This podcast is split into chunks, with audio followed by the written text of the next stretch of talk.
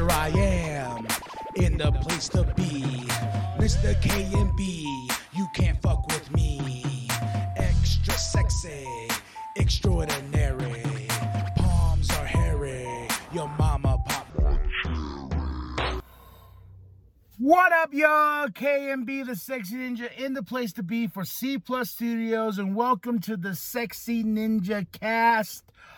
Also, um, this is powered, this is fueled, this is motivated by crazyhoodiez.com with a Z. Crazy Hoodiez. Designs brought to you by Big Daddy. You should go check out the Big Daddy Forever podcast and also the solo YouTube channel, um, Big Daddy, of C Plus Studios. Go click and give him some likes and subscribes. He's got great advice. He's about to turn 50.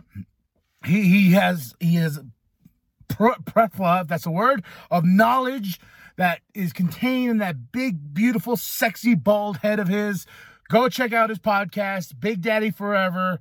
Um, you can also send him questions you want answered or anything like that. Like I said, it's a great podcast.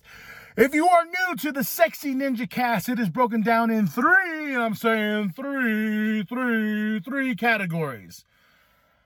Um, the show is about me, more or less. Um, and the first part of the show is about my week, what I learned from it, a little bit of motivation for you because this week was a doozy. I, I like using that. I like that. I should I should make that shirt. It's been a doozy because I say that a lot. Um, second part of the show is the news. He's been on break for the past two weeks, but he's back. He's back. The news is back. So you won't have to listen to any more of my terrible music. uh, and third is the main event of the show. It's either review. Uh, lately, it's been uh, Popflix takeovers for the two weeks in a row. I've been going to the movies a lot just because uh, it's movie season. You know, uh, COVID didn't give us a movie season; they just put it all on streaming services and stuff like that. But now everything's back exclusively into the movie theaters. So, yeah. all right. So my week doozy or not, has been testing.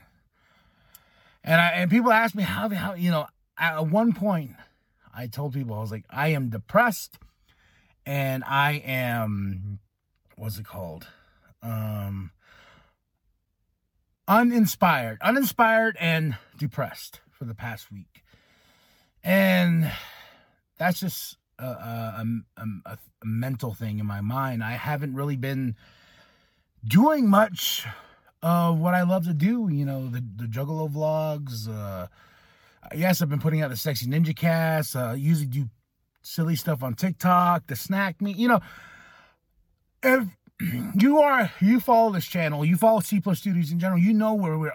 Or I was always putting out some form of content, some form of anything. And I don't know if anybody's noticed for the last few weeks or last month or so, there hasn't been really no Juggalo vlogs. Uh, I just dropped one yesterday. One man crew, much love, much respect, but it, it, it I don't know. I, I, I got in my own head. You know, the, the biggest thing I have, my biggest problem with myself is I get in my own head. So, and then I start questioning things. I overthink things. Overthinking things is probably the worst thing you can ever do for yourself. So if you cannot overthink things, try not to because I overthink things all the time.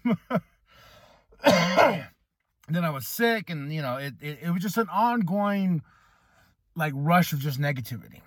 But last week we got got to get away. If you remember last week, I said we were in Phoenix. Went to the zoo. Woohoo! Um, I was going to share some of that footage with y'all this week as the main course of the podcast, but a lot of the footage didn't come out the way I wanted it to, and um, it, the the audio was terrible. So I'm trying to restore that in any way, shape, or form possible.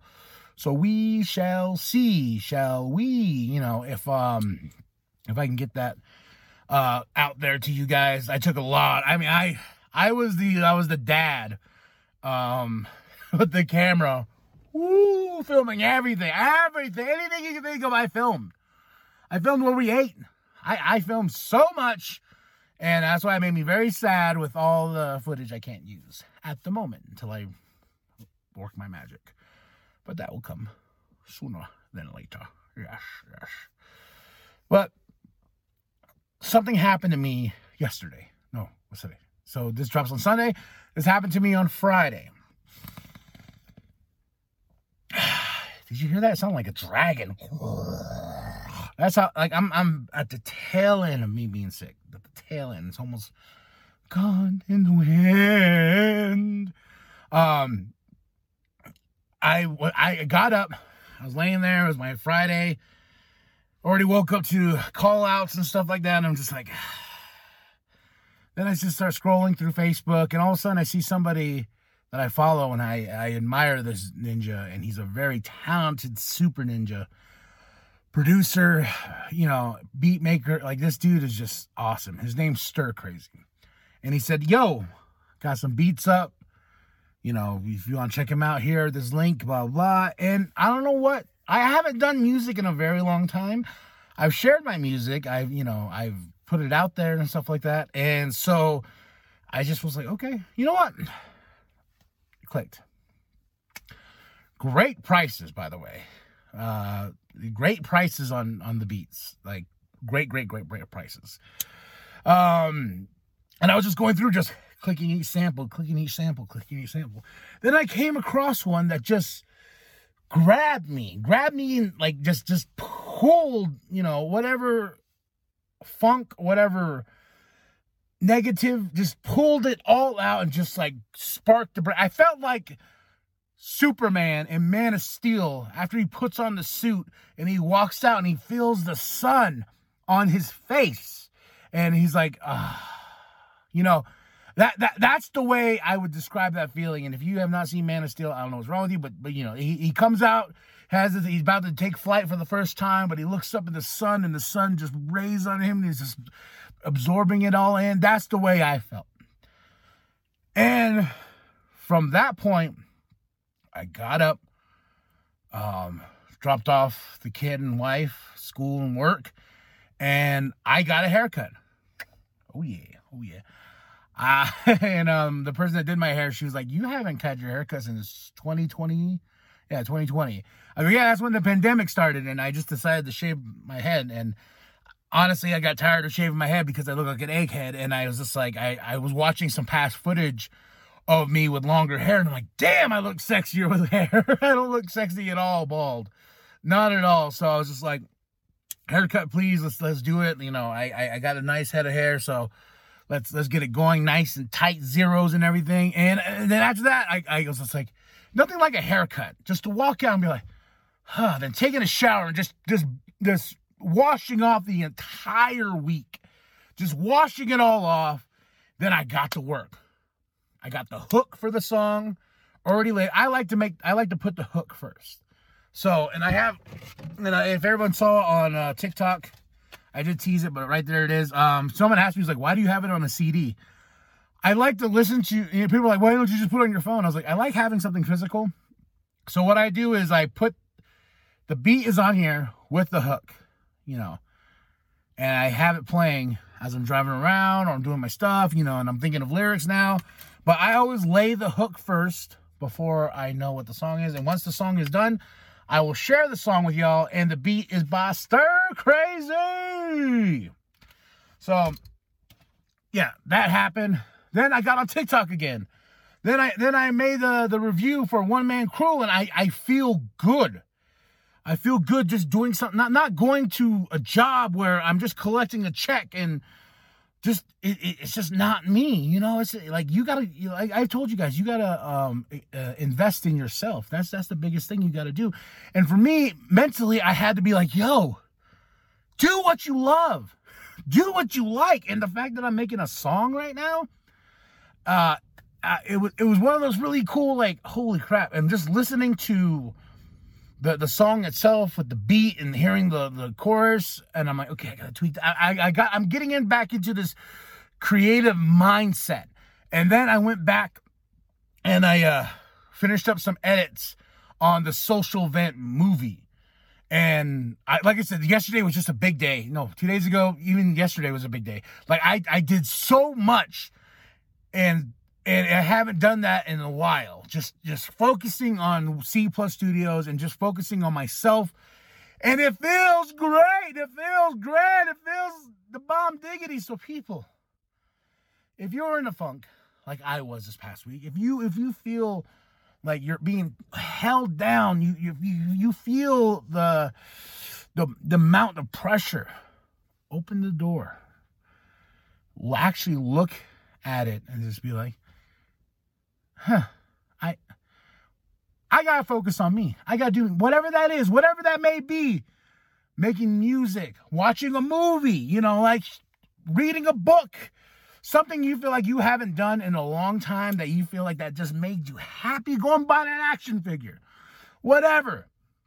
The funk, the the, the negativity can be just washed away, washed away, hands washed. And I, like I said, after the haircut, after the shot, felt like that Superman and Man of Steel with the sun beaming down on me, baby. I was like, yes, rejuvenate, rejuvenate. So go rejuvenate. Get the funk off. now, you've heard my rant. Hope you got some motivation from that. Hope you get pumped. Hope you get pumped, bro. Um, now on to the news.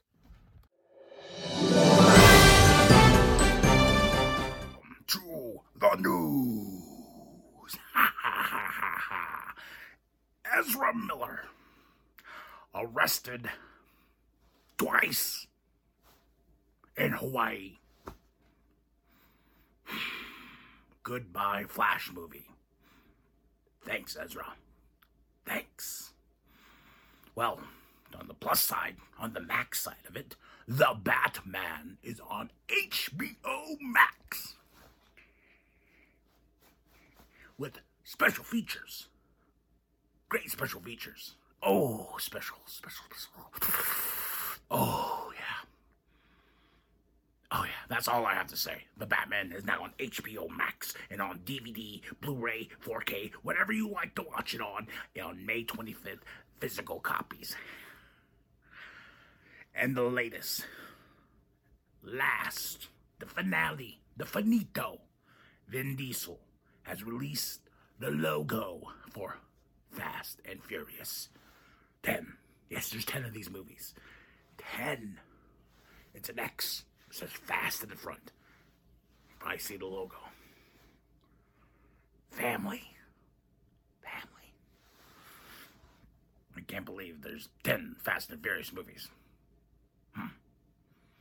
We are starting. They're starting, and now we're seeing the Warner Brothers, and I love Nolan's intro to his Batman movies because Mhm. the first ones with the actual bats that kind of make the bat symbol, Mhm. and this is the same thing with the fire. Yep. And what ice is in the third one, right? No, it's the buildings. It's looking up the buildings. Oh, okay. Yeah. No, no, no. The, with the intro, it's ice, right? That's why we were talking about Dark Knight Rises. Like I, that movie's, I, I, you know, I love that movie, but I, I know this one more by heart than I do the Dark Knight Rises. Yeah, we, we were having a conversation beforehand where pretty much have figured out that like we don't know the Dark Knight Rises nearly as well as we know pretty much any other Batman. I know we had to actually fact check ourselves. we, for, we forgot we forgot what the uh, the guy who ends up being Robin's name was for the longest time until we actually looked it up and I was like, wow, that is that is sad. Gosh, the, the camera work in this is great. The IMAX, Mm-hmm. you know, and being one of the first actual directors to use IMAX shots. And I think that in Dark Knight Rises, that's where it kind of got weird for me because remember it was going back and forth between Mm-hmm. like, this is an IMAX. The aspect shot. ratios, yeah. Yeah, and this was like, yeah, hmm and ah, I can't believe it. it's so crazy. I'm just like, I was thinking about this. If Heath didn't die, what would this movie look like? Because he died before uh, production was over. I thought he died after production was over while they were doing post production. And there was supposed to be more because I remember hearing like in Dark Knight Rises when Bane's at uh, that jail, Mm-hmm. um, Joker was supposed to be in. And it's supposed to be one of the people he refused to let out. He's Yeah, like, he's like- even he's too much for me. Oh, a guy. Look at that smile. You can't trust that smile. But no, and it's, I, I honestly think that had Heath Ledger lived, he would have been in The Dark Knight Rises. Like, there's no way. Yeah, you you have in him saying literally. We're I'm kind of jumping way ahead, but when he says, "Me and you, we're destined to do this forever," it's like it, it hits you right in the heart because you're like, mm. "No, you're not." So there's there we were talking about like best Batman movies, yes, and I know we're a little early in the movie to kind of get to that point, but seriously, my favorite, and I, I mean this with no joke, is Mask of the Phantasm. oh, that's good. I watched that the other day. That's- oh, that's so good. Such a good Batman movie. Mm-hmm. And it's it's because it's a Bruce Wayne movie with Batman in it, Yeah, which is what I think. Batman true- Begins. Yeah, and that's honestly that's Batman Begins is a really good movie in that part as well. Then you like you watch Justice League. Yeah. You some Batman, but it's mostly Bruce Wayne as Batman in Batcave Yeah, when he's not being Batman. Batman. And then that's like all he's all like and that's unfortunate because you give uh, Ben Affleck some Absolutely. time to be Bruce Wayne and it's fun and entertaining. But then you just pretty much the entire movie, all they all both movies, all they had was him being Bruce Wayne is Batman in the Batcave. Yeah. You know, I want him to be my accountant. if he's willing to bust out a shotgun and be like, you know who he's stealing from? You know, the funny the funny thing is if you think about it and the uh, the Joker's just like, huh. I mean, I knew this was gonna be like this, but do these people that are here know this? Because like you watch one of the accountants just shooting people and doing that, and you're like, I don't 100 percent know if I want to be part of this bank anymore. I wonder if that's part of like uh, uh, you know, like trying to sell like why you need the bank here. And he's like, "Whoa, I'll show you how far I'll go to protect your money." You want your assets protected? he brings out this big shotgun. They're like, "Whoa!" This is how we protect your assets here. Um. Oh. Okay. And it's a great little comedy bit before, like it was earlier when he when he goes, uh, I think he's out, right? Where'd you learn to count? oh, just everyone getting knocked off. Yeah, I mean, it's it's it's the it is one of the various smart things that Joker does is where he like turns all these no name mob or not mob all these no name criminals against each other. Uh, The, the the plan and all that money and no no no, I killed the bus driver. oh yeah, we were, we were also talking about this before. So obviously you guys don't hear any um, any of the movie behind you, which you know sometimes we have it super quiet. This time it's muted, and we actually talked about the idea of maybe not even having subtitles because we've each watched this movie so, many, times. I, I'm trying to think because I put out a tweet because when I watched this the other day and I uh, I was just like, and for the billionth time, Yeah. I, I've lost count. Uh, and I told you this is my most seen movie in the theaters. Mhm. 25 times? Mm. Yeah. Well, you worked at the theater too. Well, I worked at the theater too, so that helped. But Yeah. that opening weekend, though, I bought a ticket for every single show. Mhm, And you requested work off that entire weekend. I know in advance, like a year, as soon as the date was announced, I was just like, I told uh, my boss, Mr. Forbes, at the time, when I was like, here. Um, he was like, when's this weekend? The Dark Knight. Imagine if COVID had hit that year. Oh God. And it just like you get moved back, like oh, I requested all that time off for nothing. Granted, the theater wouldn't be open, but Yeah. The, the the makeup too with the Joker, and I, I, it's so funny how much of this Joker has influenced, like you know, looks in comic books, Mhm. and how it influenced uh, oh, what's his name, Joaquin Phoenix. Mhm. You know, going with that kind of goofy esque, but still being crazy, mhm, and not the traditional red lips, yeah. green hair, like you know, dressed to the nines. Mhm. So speaking of the comic books, that actually falls under the same kind of issue I have with um, the Batman stories being way too much about Batman necessarily, not Bruce Wayne at all. Is I know this isn't true, true, but like even in the new series going on right now, Death Metal, it's not about Bruce Wayne at all. It's all about Batmen, like all the Batmen. Very true, and I think what I really like about the Dark Knight trilogy itself is Nolan was really invested in Bruce, Mm-hmm. and he and like Batman Begins, oh, just you feel for him. In those little moments when when um, Wayne Manor's on fire, and they go down, and he's like, it's all my fault, Alfred, and this and that. And he goes, he goes, uh, you know, it's not your fault. He goes, you still haven't given up on me, right? He goes, never. You know, you're like, oh, I'm, I'm here for Bruce. I'm rooting for Bruce. You know. Well, and it's the, the better part of it was even earlier in the movie when he was just like, you know, if it's my choice, I'll tear it down brick by brick. Yeah. And then in the end, he's like, I'm gonna rebuild it brick for brick. Yeah. And you're like, oh. Yeah, there's a lot, and, and then when he finds um, his uh, dad's Stethoscope. stethoscope, and you're just like, ah, and I I think that is my, you know, it, it's the only version of Thomas Wayne we really got, True. and with his mom too, and once again, his mom really not getting any lines. It has always been weird, and that's that's one of the reasons that I really hope they do do a flashpoint at one point in time, where Martha is the Joker. oh my goodness, that was Like- so great. Like, give like all this time we've just kind of been brushing Martha aside. Nobody really cares. And like, And then just back, make her, yeah, make her the villain.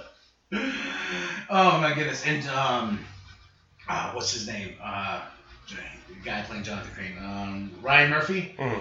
Spectacular. Oh, I I, I, I love. really don't like him in the next movie. oh, when he's the judge. Yeah, whatnot? Oh, I'm, not, I'm not talking about that. I'm I'm talking not about. even in this movie. He's that good. He's only good in the first movie. Oh, but it's so funny. He's, he's just like, he's just such a little prick. And that's- I told you my drugs would take you places. Yeah. I Never said they were were gonna be places places you wanted to go. and and these guys, I love this crew here because I love the leader. He goes, "We have dogs." Yeah. Yeah. Um. So if they, I mean, granted, I wouldn't care about human life necessarily in those cases, but I would not shoot the dogs. Do you cringe when you hear a dog hurt? I, I do more now, especially in this one when Batman just chucks the dog. and you hear the dog go, I'm like, no! No, I, there are certain situations in movies where I see animals get hurt, like specifically dogs, more or less, and I'm like, that's sad. Like, I Am Legend. Oh, yeah. That part where he's holding the dog, and you're like, no. But for the most part, it depends on the temperament of the dog. And I, I don't think I, I really felt for the dog until he went to the movie store. Yeah. yeah. You're just like, damn it, he needs a dog more than ever right now Mhm. because he's talking to a mannequin. yeah. oh. Bye. oh my I also like how this inspires him to get a new suit. Oh yeah, oh. boom.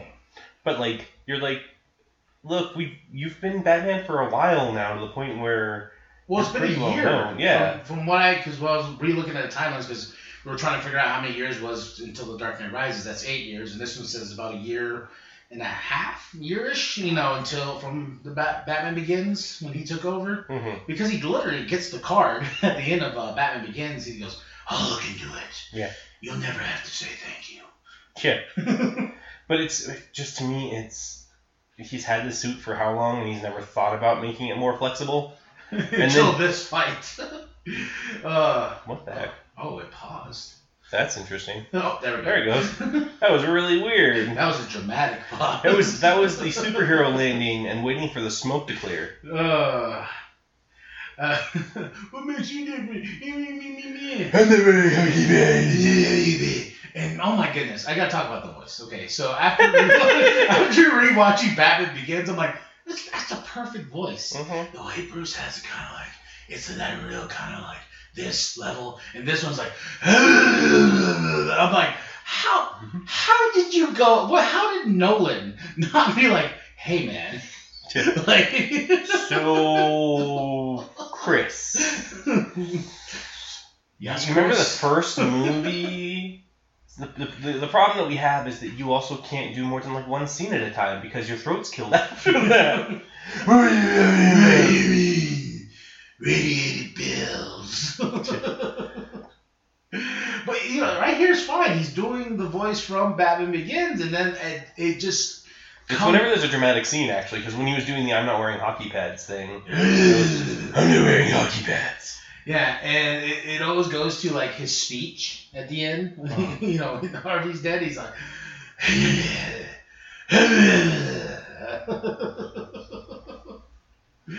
and I love too how the continuation of you know Wayne Manor still being built, and now he's in a penthouse. It's a nice penthouse though. He's not in the penthouse though. Oh yeah. Did you know for the longest time right here where it says Wayne Enterprises, there was a copy of this movie I saw that never showed that. Hmm. Yeah, I, I can't remember for the life of me where I saw it, but it, I never I, I this I've known it now, but this was like when this movie first came out. Then I got you know different variations of Blu-ray and DVD and whatnot, hmm and then it showed Wayne Enterprise, and I remember my mind was blown. I was like, that makes sense. now." 'Cause- If you know, but you know also something about Christopher Nolan's Batman's movie. And this is a little off subject, but Christopher Nolan's Batman movies that I enjoy more than the Tim Burton, Schumacher, or Snyder ones is that Commissioner Gordon Mhm, and Alfred mhm. played much bigger roles in his life, which the original, well, yeah, the original animated series from the '90s. No, because people like that played more of a part in his life. It's not he's not the one man army that they constantly make him to be now or in those old movies. Well, that's why for me, like after rewatching, you know, these movies again and again and again, right now the Joker War is going on right now, and Alfred is dead, and that impact of just I just see Michael Caine in my head because Michael Caine is Alfred. No offense to Jeremy Irons, uh, no offense to the Homeboy in the Tim Burton movies, you know, it, it, Michael Caine just owns this role so much so that I'm just like. Yeah, you're Alfred. Because when Jeremy Irons came on as Alfred, it's like, that sounds awesome. And then now Andy Serkis is going to be Alfred. hmm And I, I just see Gollum. Yeah. Or Snoke. Snoke. yeah. Um, it's just the the thing is with with Michael Caine versus Jeremy Irons.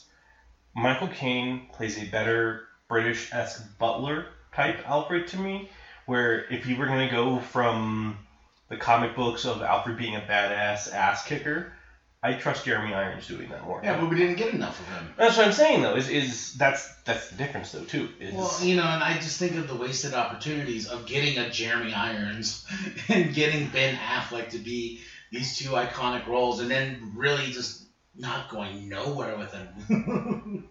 and now we got a whole new set, a new Batman movie with um, uh, Pat Patterson, and and what we we're talking about earlier is like they- Robert Pattinson. Robert Robert Patterson. Pat uh, Pattinson's Pat a wrestling person, isn't he? Pat Patterson. Um, yeah. uh, Twilight Boy. Yeah. Um, they said that this movie is supposed to be adapting the Long Halloween, but we were talking about this one with Falcone and this and that, and a lot of the Long Halloweens in The Dark Knight and a little bit of The Dark Knight Rises. So where he where Nolan got his source material from, Mhm. with Batman Begins taking a lot from uh, Frank Miller's uh, Year One. So I will also to the to the writing of this, and something that this one does that none of the other ones do. Mhm. They spread stories out. Yeah, Like you look at a lot of superhero movies now. not Zack Snyder spread them out, but. What are you talking about? No, like we're talking about fleshing out stories. There's certain movies that can flesh out stories. So like Zack Snyder had to have the ultimate cut, which is three hours to tell one full story. no, no, no, no. no. This movie, I, I think I know what you're talking about, or am I not? Am No, talking out my ass? we, you were talking about the Long Halloween. I was talking about the fact that this movie kind of just tells one solid, like all three of the movies kind of tell a solid overarching thing of Batman's life. Where then you go to the next Batman movie after this trilogy, which is Batman versus Superman, and they try to combine the Dark Knight Rises, the death of Superman, like so many big storylines that needed to have their own movies. Where these movies space things out well enough that you're not like, and, and a lot of it's original, except for like what happened to Harvey Dent. But let's let's look at it this way: first movie, what happens? Batman is made. Scarecrow tries to destroy the place with the League of Assassins kind of being the background. Yeah, Ra's al Ghul. Um, this movie, Joker shows up, Harvey Two Face. Mhm. Not much beyond that. And the next movie happens. We have the League back, and Bane showing up with Talia. And that's that's where things get a little mixed up. Is you have Bane show up and Talia doing stuff, then the whole weird thing with Robin and the city becoming its own area, and Then Ra's being tied back in. Yeah, where that one's a little more I think that movie's much more complex Yeah. than it should have been. Where with this one and the one before, they're very straightforward stories.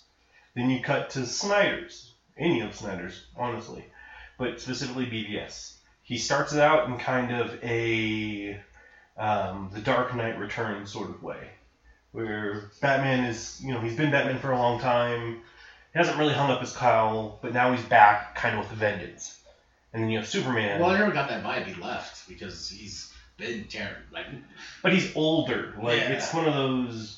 Gordon himself says he's been doing it for like 20 years. I think 25. Yeah, but it's you know he's been doing this for so long. You really think he's gonna go crazy on us or whatever, but it's still like the time period fits more with the Dark Knight and that he or uh, the Dark Knight Returns, and he isn't very kind anymore. Not that he was kind to begin with, but he was a lot more merciful.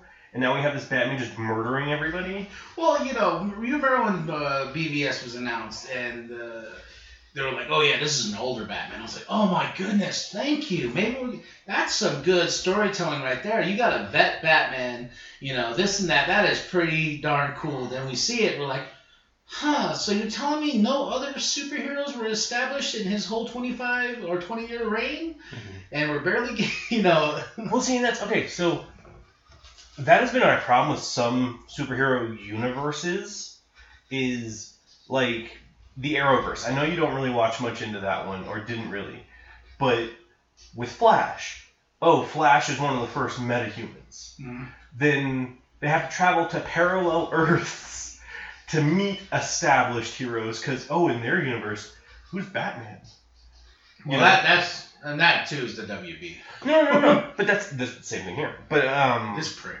I don't know. I, I, I, I don't like him, but I think it's the funniest thing. He gets come up comeuppance more or less. Yeah, but then he, uh, he, then he's like his little plan, like yeah, I'm a, I'm a black blackmail billionaire that dresses up at night and beats up pe- criminals with a bloody pole. and your plan is to blackmail this man.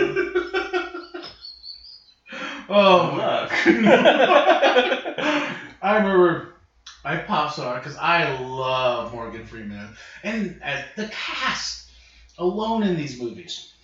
You know, well, let's be completely fair. Um, Maggie Gyllenhaal isn't exactly what we would call top shelf as far as actresses. I like her better than Katie Holmes. It still is not saying much. It's not though. saying much because I still think Rachel's a bitch. I just it's, but it's Aaron Eckhart wasn't. He was a name at this point in time, but he was a B actor top. Hmm?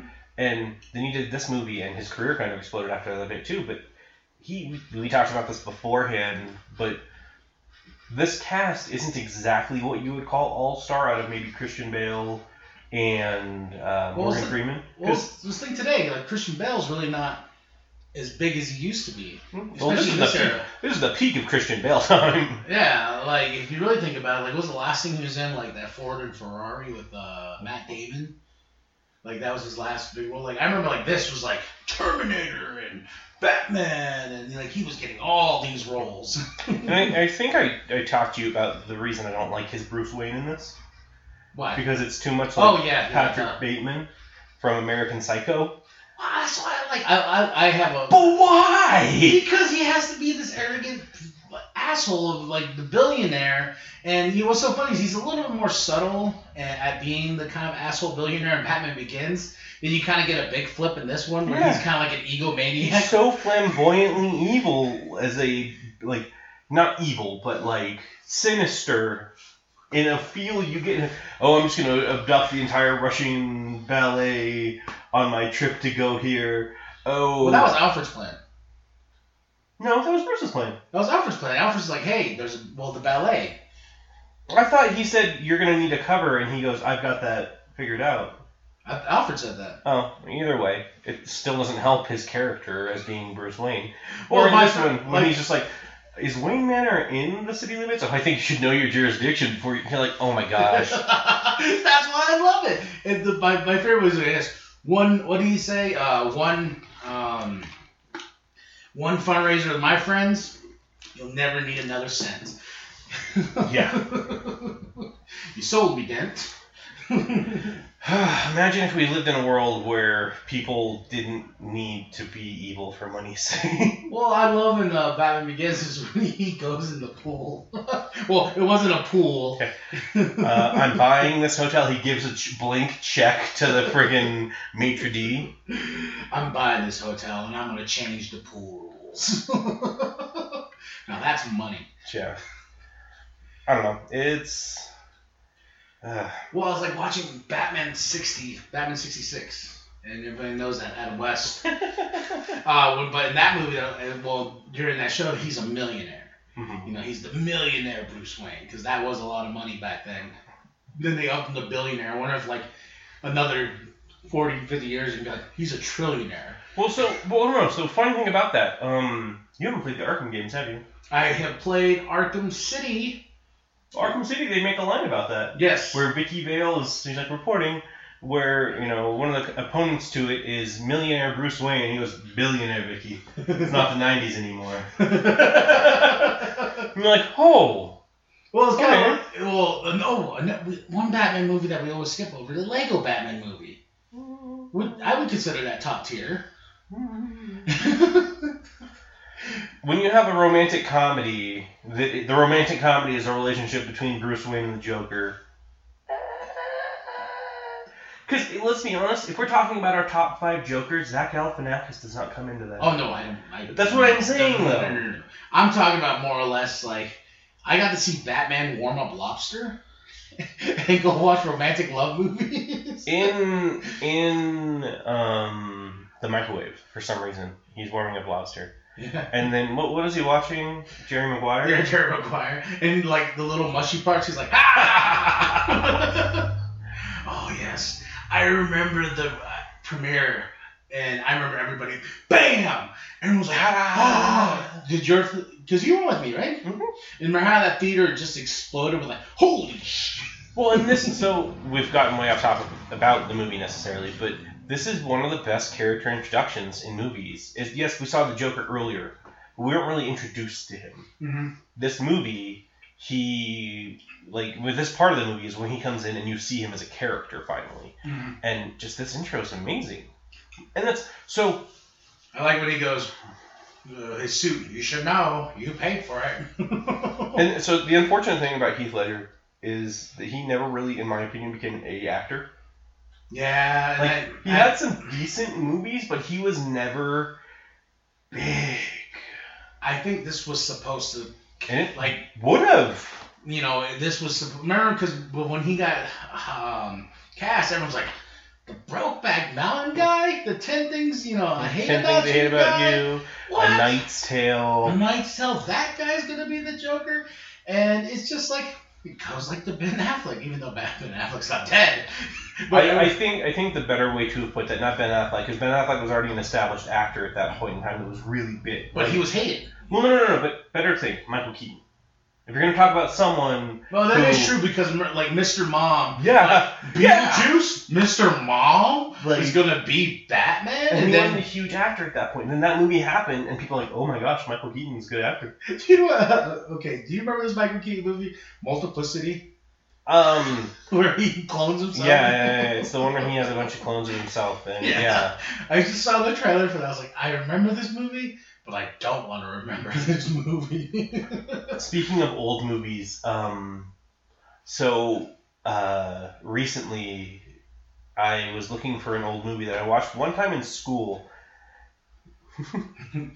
oh, real quick before you say that, like, uh, uh, what's- God, I always forget his name, but uh, him, Spawn, yeah. yeah.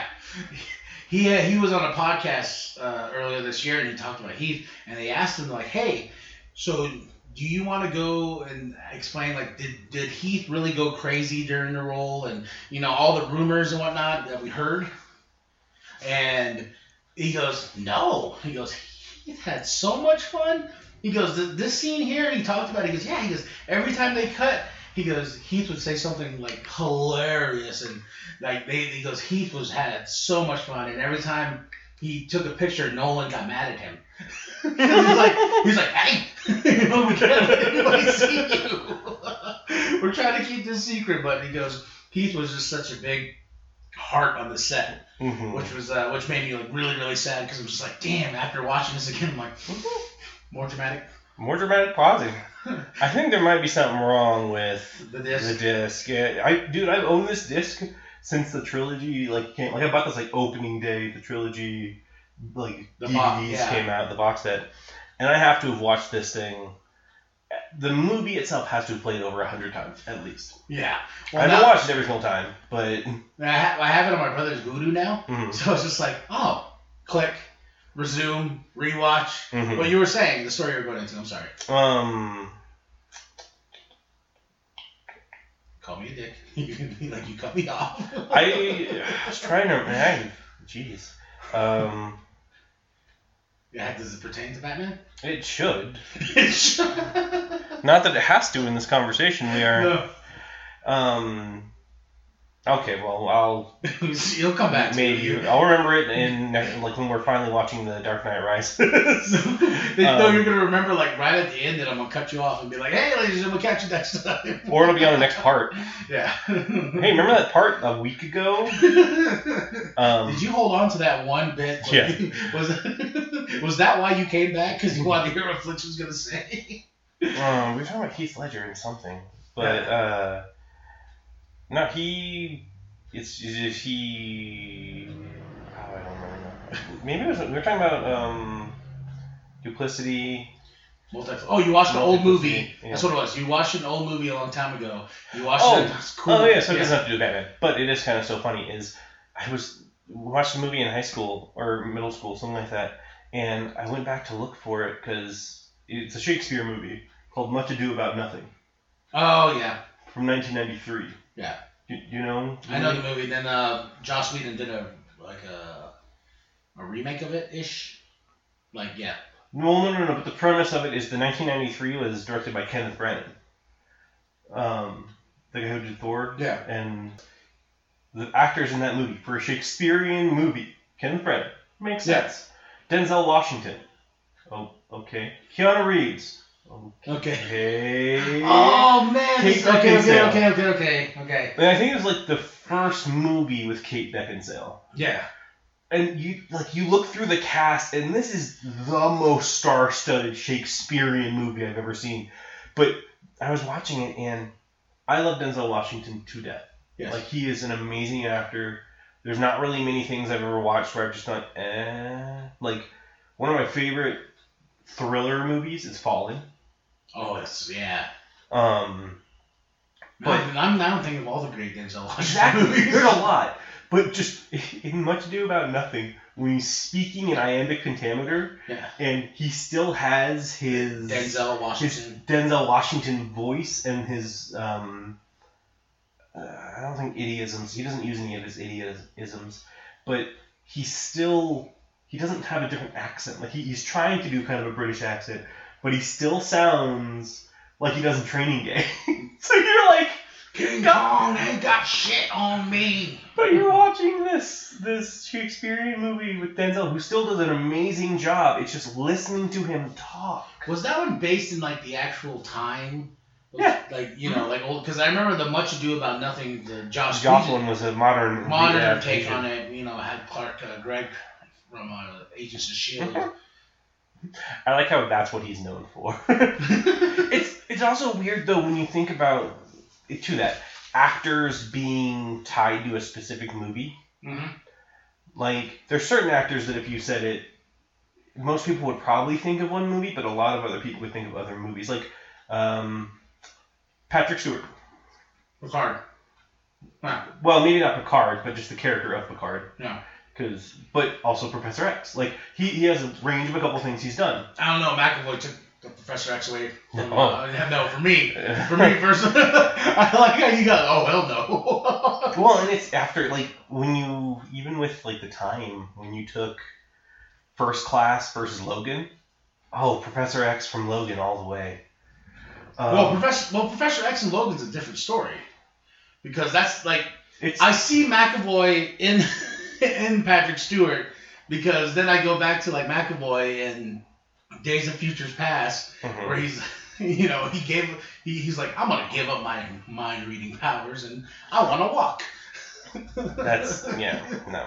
Especially because he's uh, in the comic books, he's a strong enough telepath and telekinetic that he can make himself walk. Yeah. He could he could live a normal life if he wanted to. I think the undertone of that story in the Days of Future Past was like drugs. Yeah, we're in the '70s. We need drugs. So how can we do it? Well, he needs to walk.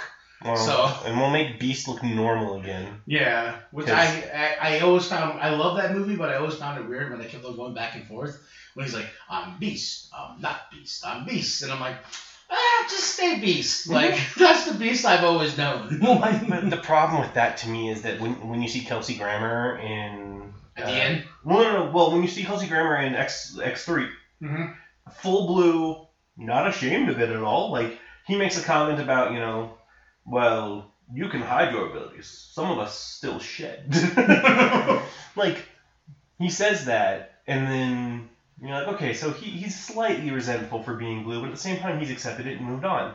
And then you watch these ones, and he's like, I want to be human.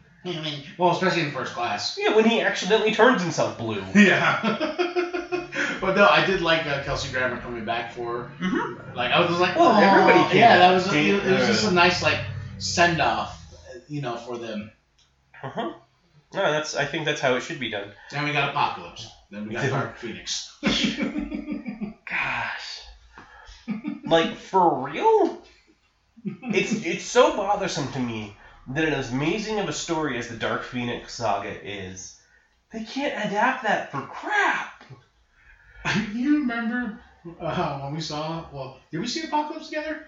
No, it was just when you were in uh, the Navy. Mm-hmm. Yeah, I remember like to the end of Apocalypse, I was like, ah, I think I even messaged you. I was like, they're, they're trying the Dark Phoenix again. and we're like, do they not learn? Have they not learned? Which the point the point is, if you can do it right the second time, that's one thing. Gosh, I hope third time's the charm when they finally try it again. but no, it's uh, Look at that phone. It's so dated. okay. No, it's a Nokia though, so it will never be destroyed. I I, li- I like the pimp status of Lucius Fox, especially when he's like, "Here's your phone." He goes, "I got my phone right here, idiot." I like the guy who looks back at him, He's like, okay. Yeah, he's like, "Oh, this shot right here, oh, so good, so good." Yeah. But I wonder if that's actually the cat can't be Christian. Probably not. unless he's Tom Cruise, then, then he'll definitely be like, "I'll stand on that ledge." Shit. Or you don't realize that behind him he's literally like bolted to the side of the building. Can you imagine like like Bill's like, I'm afraid of heights and no one's like, Well there is a part in this movie where you are on a It would, it would be the second movie too. Yeah. Like there's a part in the next movie that you're going to uh, actually be you're going to have you hanging off the side of a building for a sec. What? I told you I don't like heights. well you're not a good Batman then. Wouldn't that be the funniest thing if we found out that like that Henry Cavill was afraid of heights? Like you're, you're Superman. You know you actually go to space, right? Look, just because I play the character doesn't mean I am. Be... I was just thinking. Um, Well, that's another character. Would you bundle him up like in Henry Cavill years from now? Like, oh, that was the guy who played Superman. as opposed to what? I mean, I guess he's played The Witcher more recently, but Really? and then he was that other. He was the character in um, Mission Impossible. You know what movie I forgot he was in? That Man from Uncle. Oh, oh yeah, yeah, yeah. He's the main character, isn't he? Yeah, I, ha- I haven't seen that movie, but someone brought it up. I was like, oh yeah, that was a movie. Well, and I feel like that's probably something that's going to be tied to him for a long time. Um, but no, no, no, sorry. I was going to say we were talking about uh, Superman or uh, Henry Cavill being afraid of heights. If uh, Jason Momoa was afraid of water. Hey guys, I just, uh, I just, I can't swim. No, no you know what's funny? That would explain the crappy effects in that movie. Oh, well, like when he like does that weird little back. Well, What? well, when when it has like we were talking about how the movie itself looked like there was like a thick glass of water in front of it, but everyone else was just hanging up suspended, and it looked super fake, which it was. But imagine that if I mean, granted, I know he's not, but It's gonna be funny if that was actually Zach C. yeah. I'd be like, you know what, Zach? You talked a lot of shit on that last podcast about how you're not using Josh's scenes. Let's see Josh's Aquaman go into the water real quick. Yeah. um, but no, like it's I don't know. To me, it's just that'd be funny. if Jason Momoa was afraid of water. I, I I love right here where you, if you really think about it, the Joker just always just been right. And I know a squealer when, when I see one. well, now to be fair, he did get taken halfway around the world. Yeah. Batman, he doesn't have jurisdiction. this is cool. I remember I was like, oh, that's smart. Like you, the way Nolan was like, I want to be real. Yeah, By the you, way, can we like actually do this? Uh, I don't know, Nolan. We're doing it. but but you think about how illegal all of this is, and how that plane would probably be shot down. yeah. Like, there's no, oh, cool, a plane just flew right over the top of a bunch of buildings in a major city. But they flew under the radar. It doesn't matter. People saw it. We scrambled the jets. We blew that fucker up. I wonder how much they he paid off all those dudes. Like, hey, you don't know nothing. You don't know nothing. Well, I mean, you don't know nothing. It depends on how. I mean, it was probably incognito. Well, he, what did he do? Like when he swam to the boat, he well swam, swam to the uh, plane. He's like, "Don't look at my face." He's got a scuba. Like he jumped off the side of the boat. He put a scuba mask right on. Just there you. Hold on. Uh, we need to know where we're going. Hold on, I'm trying to get something on. yeah.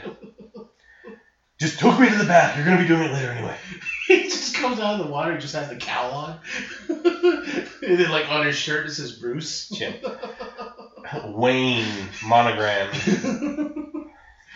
uh, that's why, like in the first Batman Begins, I just love when uh, he's living that um, criminal life, and he, he's like, "I'm no thief." Well, you tell the guy that you're stealing this from. It's like Wayne Industry on the Well, box. and then immediately late, like after that scene when he's in solitary, um, Liam Neeson's just like, "Yes, Mr. Wayne." He's like, "How do you know that?" It's like, You- "Look at you." yeah, he goes. What did he say? It's like The world's far too small for someone like Bruce Wayne to disappear well, he like disappeared though. from everyone except for the League. and I like how uh, Alfred took all his money. Well, so so something to this scene specifically. The first time I watched this, when she walked in there Uh huh. to talk to all of them and walked back, I thought something was going to happen in the time that she walked away and came back. I thought so too. And then you're just like, oh, oh, it's totally, oh, okay. The RICO case. Good. So someone else who's never going to be specifically tied to one movie, I don't think, is going to be uh, Gary Oldman. Man, no, he there's there's too many roles under that belt for Mr. Gary Oldman. Mm-hmm. And talking about the professional, Yep. it's just that weird little where he's biting on the pills and snapping his neck and whatnot. Everyone. and then the Fifth Element. I really liked him in the Fifth oh Element. yeah, oh yeah, and that weird like when he bleeds, like it, it just so creepy. Because it well, it's because of the the darkness. Like in this, I I love his Gordon. Like no offense to um, J.K. Simmons. J.K. Simmons because we really didn't get that much J.K. Simmons Gordon to begin with. Um, Which was funny because one of the most hype things that came out of that movie how Buffy got. was like him in the gym just getting ripped, and you're like, "Dang, what is Gordon gonna do in this movie?" And then he's in for one scene. I, I hope though, you know, because I know we've had debates over the Snyder Cut. I hope he gets a little bit more screen time. Oh. Like we get a little more uh, Gordon because he did like if I if I went to make myself that buff for a role and then you go see the movie, you're like, where's my shirtless scene? Where like I'm supposed to like that's how we get introduced to Batgirl is that you know something happens in our house. She walks up and I'm just wearing a towel. Going, what is it, sweetie? uh,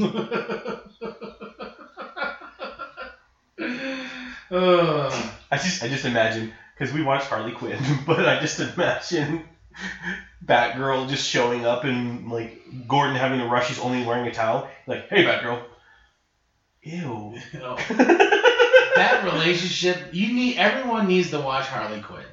And it was very sad because HBO Max announced they're like this. It, it's now officially on HBO Max, the Harley Quinn show. I'm like, yep, the DC Universe app is uh, coming Dead. to an end here Yeah. soon. because I remember I got so mad because I remember I messaged you. I was like, Stargirl's only gonna be on the CW. They're not bringing it back to the DCM. No. You know what's really surprising to me in this movie? Sorry, a bit of a spoiler for The Dark Knight Rises, but it's that the mayor lives. yeah, like he almost gets shot. Don't get me wrong, but good scare part coming up though. yeah, oh yeah, yeah, the first time this happened, but it's the sudden shriek in the violin. Yeah. Hans Zimmer's score. Oh, it plays so well. To like this score, it will be memorable for the time, especially when you get the back dun dun dun dun dun dun. dun you know. Okay, but I mean, also in Justice League with the little bit of the Batman when like they're in that scene. But it's so faded out. Like It is, but it's just Like, it took me the second time around to be like, hold up, oh, yep, there it is. And whoa. I'm sorry. I think it would have been I thought you like. I was like, ended there. No, um, I think it would have been like it's one of those nostalgia. How far does that take you in a movie for certain things? Because we talked about how it was annoying to certain things where the end of um, The Dark Knight Rises. Oh, you should use your other, or you should use your real name, Robin. And you're like, oh my gosh, no. And then you cut to Solo, where who are your people? I don't have the people. people. Hmm. Solo. And you're just like, so we're adding these things to kind of give a nostalgic twinge, but does that help or detract from the movie? so you have certain musical scores, like the, the Superman score has been in every Superman movie at one point or another, at least a little bit in the crescendo part. But then you have like the little one, the little Batman from the animated series, where I'd be like, if you put that in this movie a little bit, that's fine. Um, but do you remember uh, the first Transformers movie? Um, Stan Bush was like, "Do you want like a modern remake of Touch for that movie?" And Michael Bale, or Michael Bale, Michael Bell. Michael Bale. Michael Bay. Michael Bay was just like, "No," and you're like, "Whoa, this movie is like living off of nostalgia. Why not let that happen? Because that could be awesome." I remember the first time with the first Transformers movie, I was like, "Oh, Optimus looks so good." Then like, here's Megatron. I'm like, "Ooh, that does not look like Megatron." Yeah.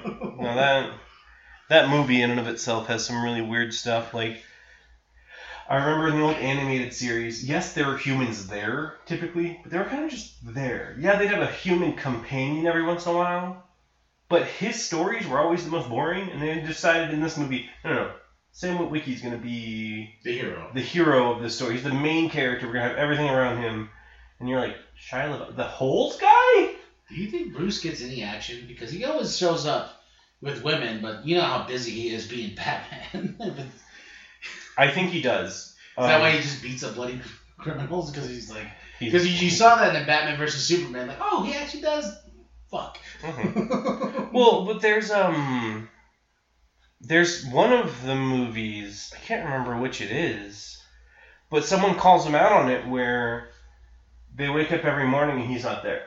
Like, like you know, we do this. I wake up the next morning and you're not there. And was it Batman with Vicky Vale? it was either Batman with Vicky Vale or um, I know it wasn't Batman Returns. Batman and Returns- Robin. Because remember, there's that lady he's dating for a while, and then he gets Ivy in his head. It's like, you called me Ivy. No, Why I you call me Ivy? Or was it in uh, Batman Forever with Nicole Kidman? No, I don't think their relationship hit that point of. I thought they did though. No. Yeah, they did. They, they fucked. No, they almost did. No, they did. No, they were having a party at Wayne Manor, and that's when the Riddler and Two Face show up. Hmm. Oh, am I just thinking of her in the sheets, the silk sheets? Maybe Yeah. because Batman shows up at her place, and she's like, "Well, now that you're here, I wanted you to be someone else." Because she oh, finally falls Oh, yeah, for Bruce yeah, Wayne. yeah, yeah, yeah. Then like, oh, Batman shows up. Yeah, Batman. That's what I'm saying. yeah, that's what I'm saying. Like, now, like the whole scene's playing in my head because I just remember those silk sheets on Nicole Kidman. Yeah, no, no, I don't. Uh, because then he, Bruce Wayne and Vic or Vicky, Bruce Wayne and Chase are having dinner, and then she he kind of has like the the flower drops. He has his flashback, Yeah.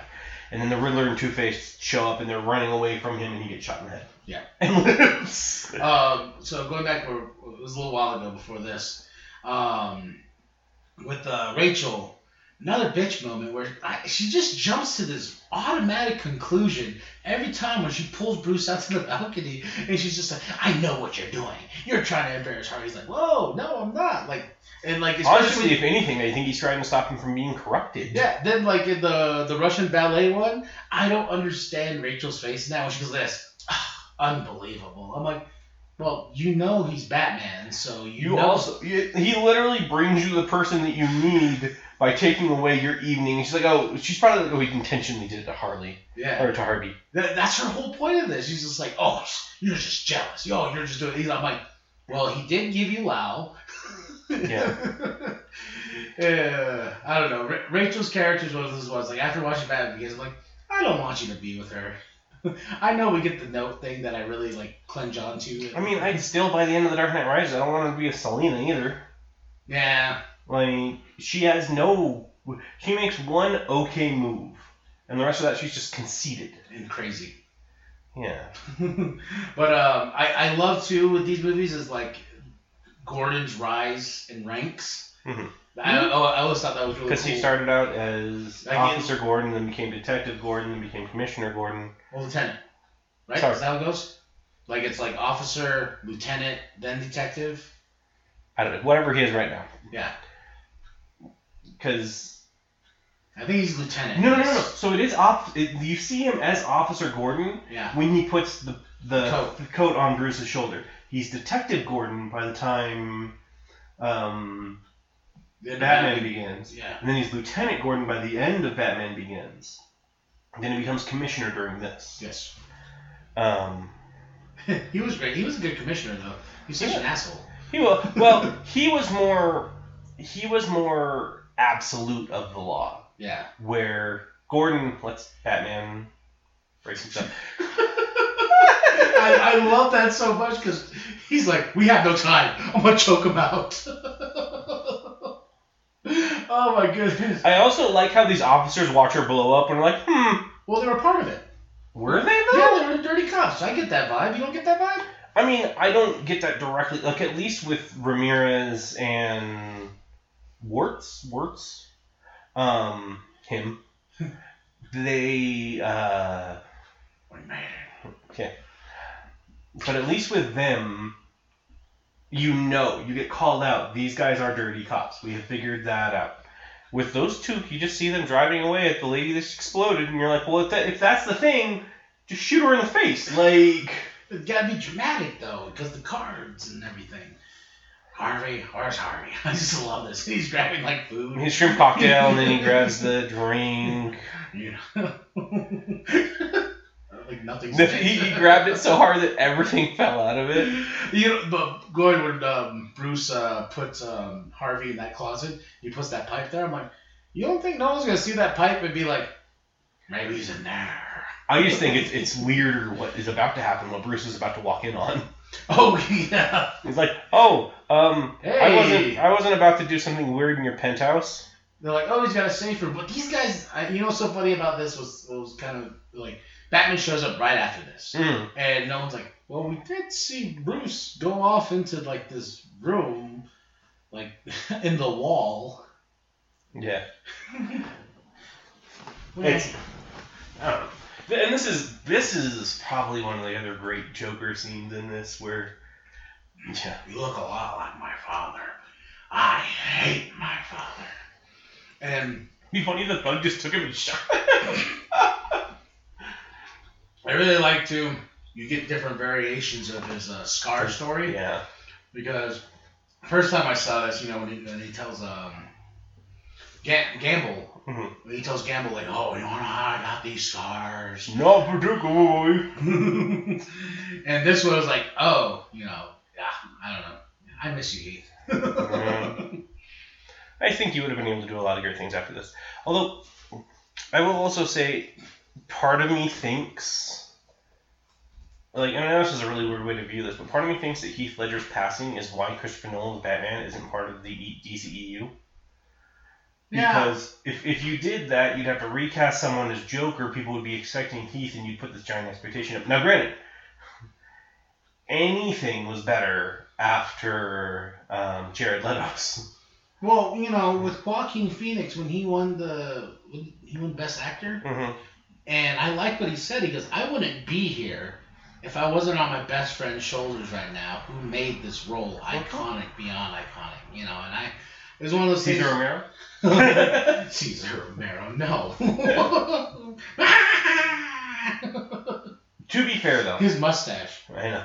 To be fair, though, out outside of Jared Leto, there really hasn't been a bad Joker for the movie that he's a part of. Now, we talked about Zach Galifianakis, but for the movie he was a part of, he was a good Joker. So if you had to, because there's rumors now saying with Matt Reeves' new Batman, they're gonna definitely do more than one, because you know you slap Batman on it, it's gonna make money. Yeah. And Matt Reeves is such a world builder on his own, because if you look at the Planet of the Apes movies, who do you? Wait, what? No, I don't like them. Oh my goodness. Um, Which is funny though. That has Andy Serkis in too. I just thought about yeah, that. though that's why Matt Reeves brought him along. uh, what was I say now?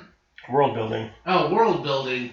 Who do you think you do you even want to see Joker at this point? Do you want to build up the Joker because I want to give Joker a rest. Let's get into more of his rogues gallery. You know, I'd like a freeze.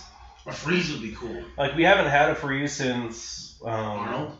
Yeah, Arnold. Well, we've never had another freeze outside of Arnold. did Yeah, we have. And uh, 66. All right. Yeah. Um, but not in this century. oh, real real fun fact. I found out something about Burgess Burgess Meredith. Hmm. He was playing Penguin.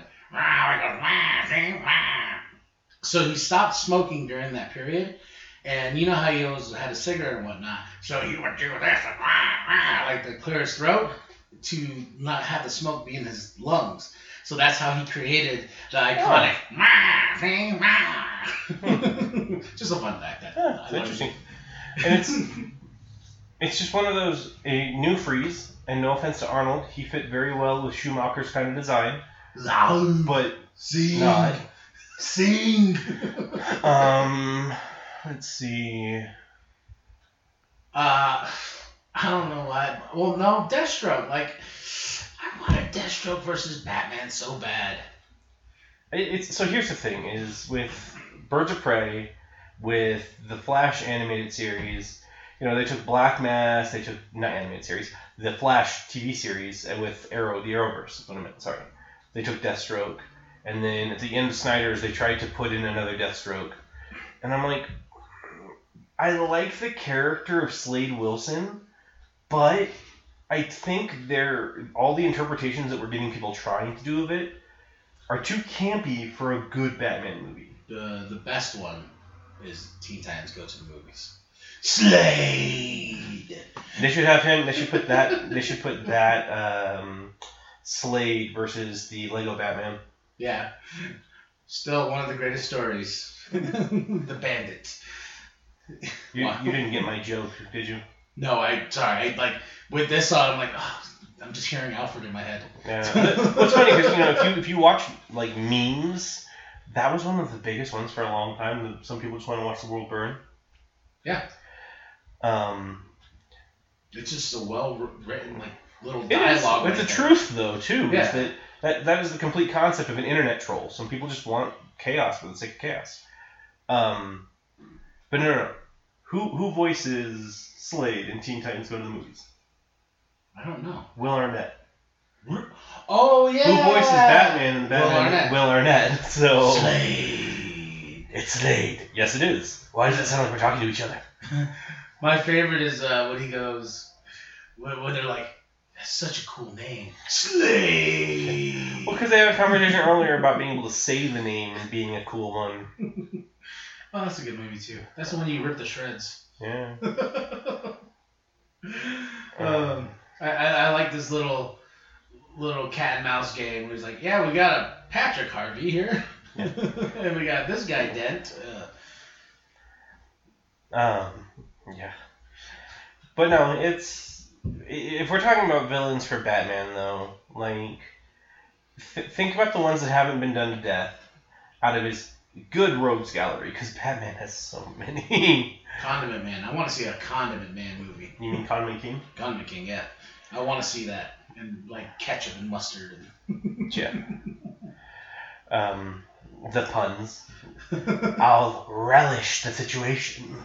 Yeah, and I, I found that too. Like when you're talking about Mister Freeze, he was created in the '66 Batman, and for the then they took that character and brought him into the comic books. hmm Well, it's like Harley with the animated series. Yeah, Um, it was like Batgirl. Batgirl, they basically went to DC, and I'm like, hey, we need a woman superhero like like like Batman, basically a bat. Well, Batgirl, and she's daughter to Commissioner Gordon, and that's and then that's how Batgirl became a thing. Came from the '66 show and it went into the actual comic books. mhm. So the '66 show has a lot of credit under its belt for some some of these characters like Riddler, not even like a Z character. Mhm. And then if you look at what they did in the show with the green and the you know Question mark. question mark and whatnot, the comic book artists really like that look, and now he's a top tier rogue gallery villain. Well, not. Top, top tier is a bit of a strong term. Well, look at him in Harley Quinn. Oh gosh, he got ripped. He just. Wait, why are you back on the hamster wheel? Oh, I'm just doing it to work out. look at my calves. Cool. um, Um, but I mean, R- Riddler would be an interesting one to see in live action again. Although people were saying something about uh, Jonah Hill being the Riddler, and I'm like, Well, who is playing Penguin? Um, Colin. Um, ah, it's driving me crazy. Farrell? Yeah, Colin Farrell's gonna be the Penguin. What? Yeah, Bullseye from Daredevil. yes, Colin Farrell is gonna be Batman. You mean Penguin? Penguin. Sorry, I'm trying to pull up the cast right now. Colin Farrell would have been a better Deathstroke. yeah, it, it's, it's very like uh, I don't know. Uh, Are you excited about this Robert Pattinson Batman? I'm willing to give it a try. I think people like we were talking about people that like bad casting and stuff like that, and I think people need to give it a chance because Well, that's the way I always look at these movies because you know you look at all these casts and everybody's like, ah, then they see the movie and they're like, you know what, that is my like like now everyone's like, oh Ben Affleck's the greatest Batman. Like I, I, I said that in the beginning when he got casted. Okay. Everybody's crapped on it. Not everybody. well, not everybody, but Because I talked about it too, where I'm like, he's already played Batman. He was Daredevil. Oh. uh, Paul Dano is gonna play Riddler. Huh. And Zoe Kravitz uh, is going to play Catwoman. Jeffrey Wright's playing the Commissioner Gordon. Colin Farrell's Penguin. Andy Serkis is Alfred. Uh, oh yeah, this is a weird one though. John uh, Turturro as uh, Carmine Falcone. Like I, I don't know, it just seems weird to me. I have I have a feeling there's going to be a little campiness to it because it's John Turturro. Yeah. But oh, Peter Sarsgaard's in here. Okay. uh, Gil Colson. oh, Yeah. So I don't know. I I will not. Um, that Paul Dano though is Riddler. I want to see that. I, I like that kid. I will not. Like it's, it's one of those we've had this discussion. I'm not going to get excited anymore. That's my problem. You know that's my. I know that's your problem. That's why I stopped doing it. You have these expectations for these movies. And you're like, oh, it's going to be so great. And you're like, eh. Well, like the other night, I was watching uh, very off topic uh, Monday Night Raw. I was actually excited for Monday Night Raw because I've heard a lot of good rumors. And then I watched Monday Night Raw. I was so disappointed. I was like, I'm not watching WWE for the rest of this week. yeah. That's why there hasn't been a New World podcast because of that Monday show. I was like, But it's expectation. expectation ruins things for a lot of people. And I remember like you you you always tell me, Kyle, calm down. Like let's think about this. Well, it's, truthfully, it's because you seem to overinflate things in your mind and either refuse to accept reality and think it's the most amazing thing ever for a long time. Then you finally start going, okay, it wasn't great. Well, no, no, no. I'm actually more thinking Birds of Prey. I love Birds. I, That's what I'm saying, though. Is Birds of Prey was not a very critically acclaimed movie. It's a lot of people don't like it that much, and it's personally, I don't like Margot Robbie's um, That's a sin. Harley Quinn anymore. That should be one of the Ten Commandments right there. That's a sin. Margot Robbie is Harley Quinn. Period. Either way, there's it's it's one of those I respect when an actor gets within the role and delves deep into the role. But Like Jared Leto's Joker, giving away creepy gifts. Yeah. but when people when people think that's the end all be all for a character, that starts I mean because Heath Ledger, an amazing Joker. Yes. maybe one of the best. But he's not the end all be all for it because we have had other ones. People love Joaquin Phoenix's Joker. I don't particularly care for it. Well, if I like, if this is just a personal like thing, I think Heath is top notch up there. Uh, like I, I, I like the Joker movie. I like Joaquin Phoenix's Joker, but compared to a villain really driving a story, especially this story of how he's got his hands in so many cookie jars just to keep, you know. And you playing a little bit of Harvey's downfall, starting with this here, and I remember It wasn't starting with this. It started with all the people being killed, the Yeah. judge being killed, and all that. um, the commission. I remember I was like, "What?" in the theater when I was like, "Gordon's dead." Mhm. Well, let's be honest. This was honestly, I've s- honest way too many times. Um, this was a lot more the killing joke, yeah, but instead of Gordon, it was Harvey. Yeah. So, um, like that was it was I think it was pretty well done because you need to. The Joker doesn't really have to be a huge part of this entire thing for it to work out because it's more about the psychological damage that Harvey Dent's going through. But I don't know. I also think it's funny that he's strapped onto that in the back of the ambulance. Harvey drives, he pops out of the ambulance. I know he just leaves the door open. I heard.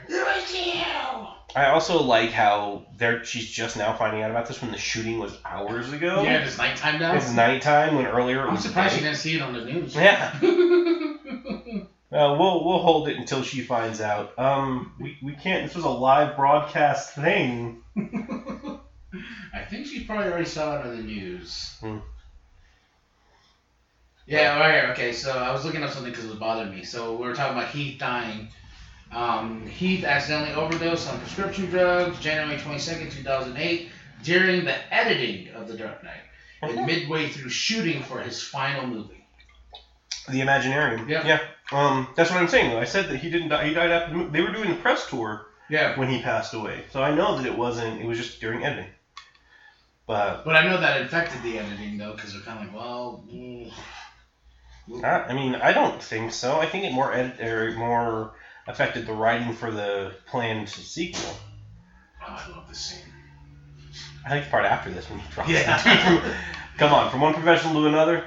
Yeah, This ball won't kill me. I'm counting on it. What? I would have been like, you know, I spoke too soon. I would rather die Yeah. than breaking both Break- my legs. well, it's just weird though, because you don't see him do much about it. His legs have to have been broken, Yeah. but But you see him walking around after. Well, you see him in the car later. I was thinking about that too. You see him in Yeah. the car later. uh, But I don't know. It's um back to uh, Ledger though. He, I mean, he's by far in my top five. He's probably my top three for Jokers. well, who's your top, top, top Joker? We're just talking about Jokers overall. Jokers overall. I think my number one has to be Mark Hamill. Just because the depth and complexity he was allowed to give a character over time, and him in the Arkham games is amazing. Um, So creepy and good at the He same is. time. well, that's the thing is freaking the Arrowverse has him playing the trickster, and it's pretty much just the Joker. Well, anytime Heath, uh, not Heath Ledger, uh, anytime Mark Hamill's in a role that's not Luke, I'm always like, that's Joker. Yeah, Like in Chuck, like the, the Child's Play movie, when everyone's like, he's gonna be Chucky, and I was like, I'm just gonna hear the Joker. but it's because he does such a good job of it. Like he's his range does it. In in the animated series, yeah, the beginning, the Joker was kind of a one note character in the animated series. But eventually he was given depth and complexity and he got to do it. Where unfortunately Heath Ledger was only able to be in one movie as movie movie as the Joker, and he did good. Well, just like what I told you when I rewatched uh, The Return of Joker and Batman Beyond. Oh, just his. so you brought up the censored versus the uncensored um, edits of it, Yeah. and for some reason my brain was like, there was a censored version of that. Yeah. So I went online and I found that there's like a comparison cuts between the two, like there's a censored and the uncensored. Yeah. For some reason, the censored, like every time someone goes to get punched, it cuts to the bat signal, or the bat, like the Batman Beyond signal on the screen to show them not like says cut out them getting punched. So I was watching the unedited and the edited, and the the completely different scene of the Joker dying, where With it's the, like the chemicals and like falling and then him like pulling a lever and electrocuting himself. off screen, you hear. know, you hear Barbara's Barbara's running and you just hear the scream. Yeah. And I'm just like, man, I never, I, I never remember seeing that. I only remember the one where Well, you Drake shot him. Now I'm kind of disappointed because, I, like, as soon as I text you and you text me back automatically right away, I was like, "That's my boy. He Well, knows which one I'm talking about." It's about." because I think I'd heard about the other scene before, but I just never watched it because I've only ever watched the uncensored version, and then I watched the stuff for the censor, and I was just like, oh, yeah, this is, is this is crap. yeah, like the uncensored version is so good and dark and to using Tim Drake and Mhm. you know. And it was so funny. It's like I'm reading uh, the Batman continued of the animated series, and they're just introducing um, uh, Jason Todd, and I was like, "Oh yeah, they did skip over Jason in the animated series. They went right to Tim Drake, Mhm. and now they introduced Azrael, and they introduced Deathstroke, and seeing them in that classic Batman animated series cartoons is so much fun. Mhm. Well, that was, but that's what I'm saying. Though, is the animated series had a lot more time to flesh out a lot of characters, which is why I that is probably my favorite Joker. It's not necessarily out of He had great puns too. he did, Mark Hamill's puns. but it's it's not necessarily just because he was a good Joker. It's because of the longevity and the connection you get to have with him.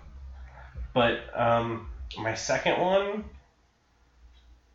see, my second one's a hard one, because you going Jack? It's between those two, honestly. Like, and it varies because 89 is very special to us. it is, and you just. You are my number one guy.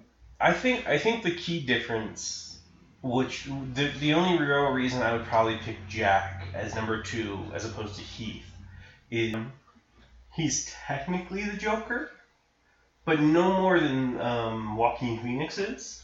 Where, yes, he has the scars and he has the makeup, but he has the makeup.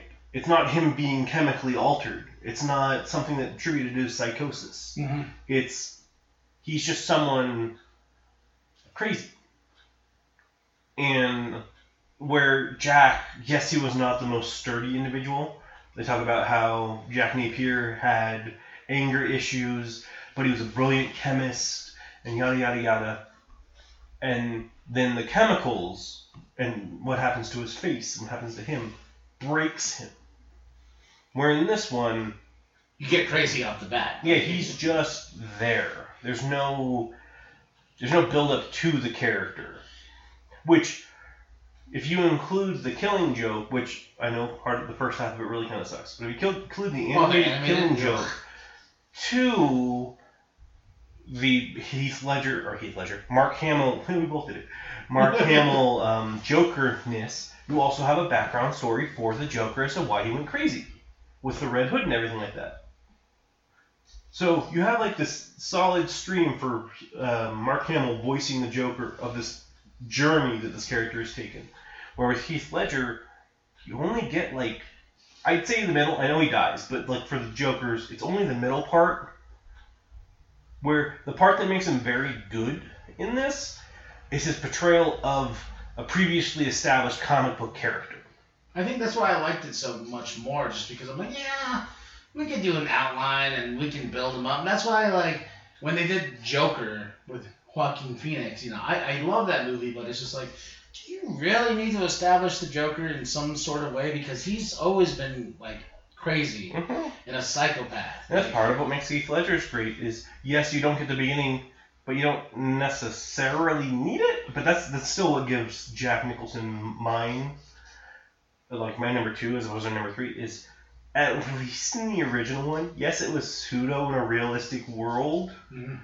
But it was also fantastical on its own, like chemical things doing stuff, a long six foot gun that can shoot. You wouldn't hit a guy with glasses, would you? oh!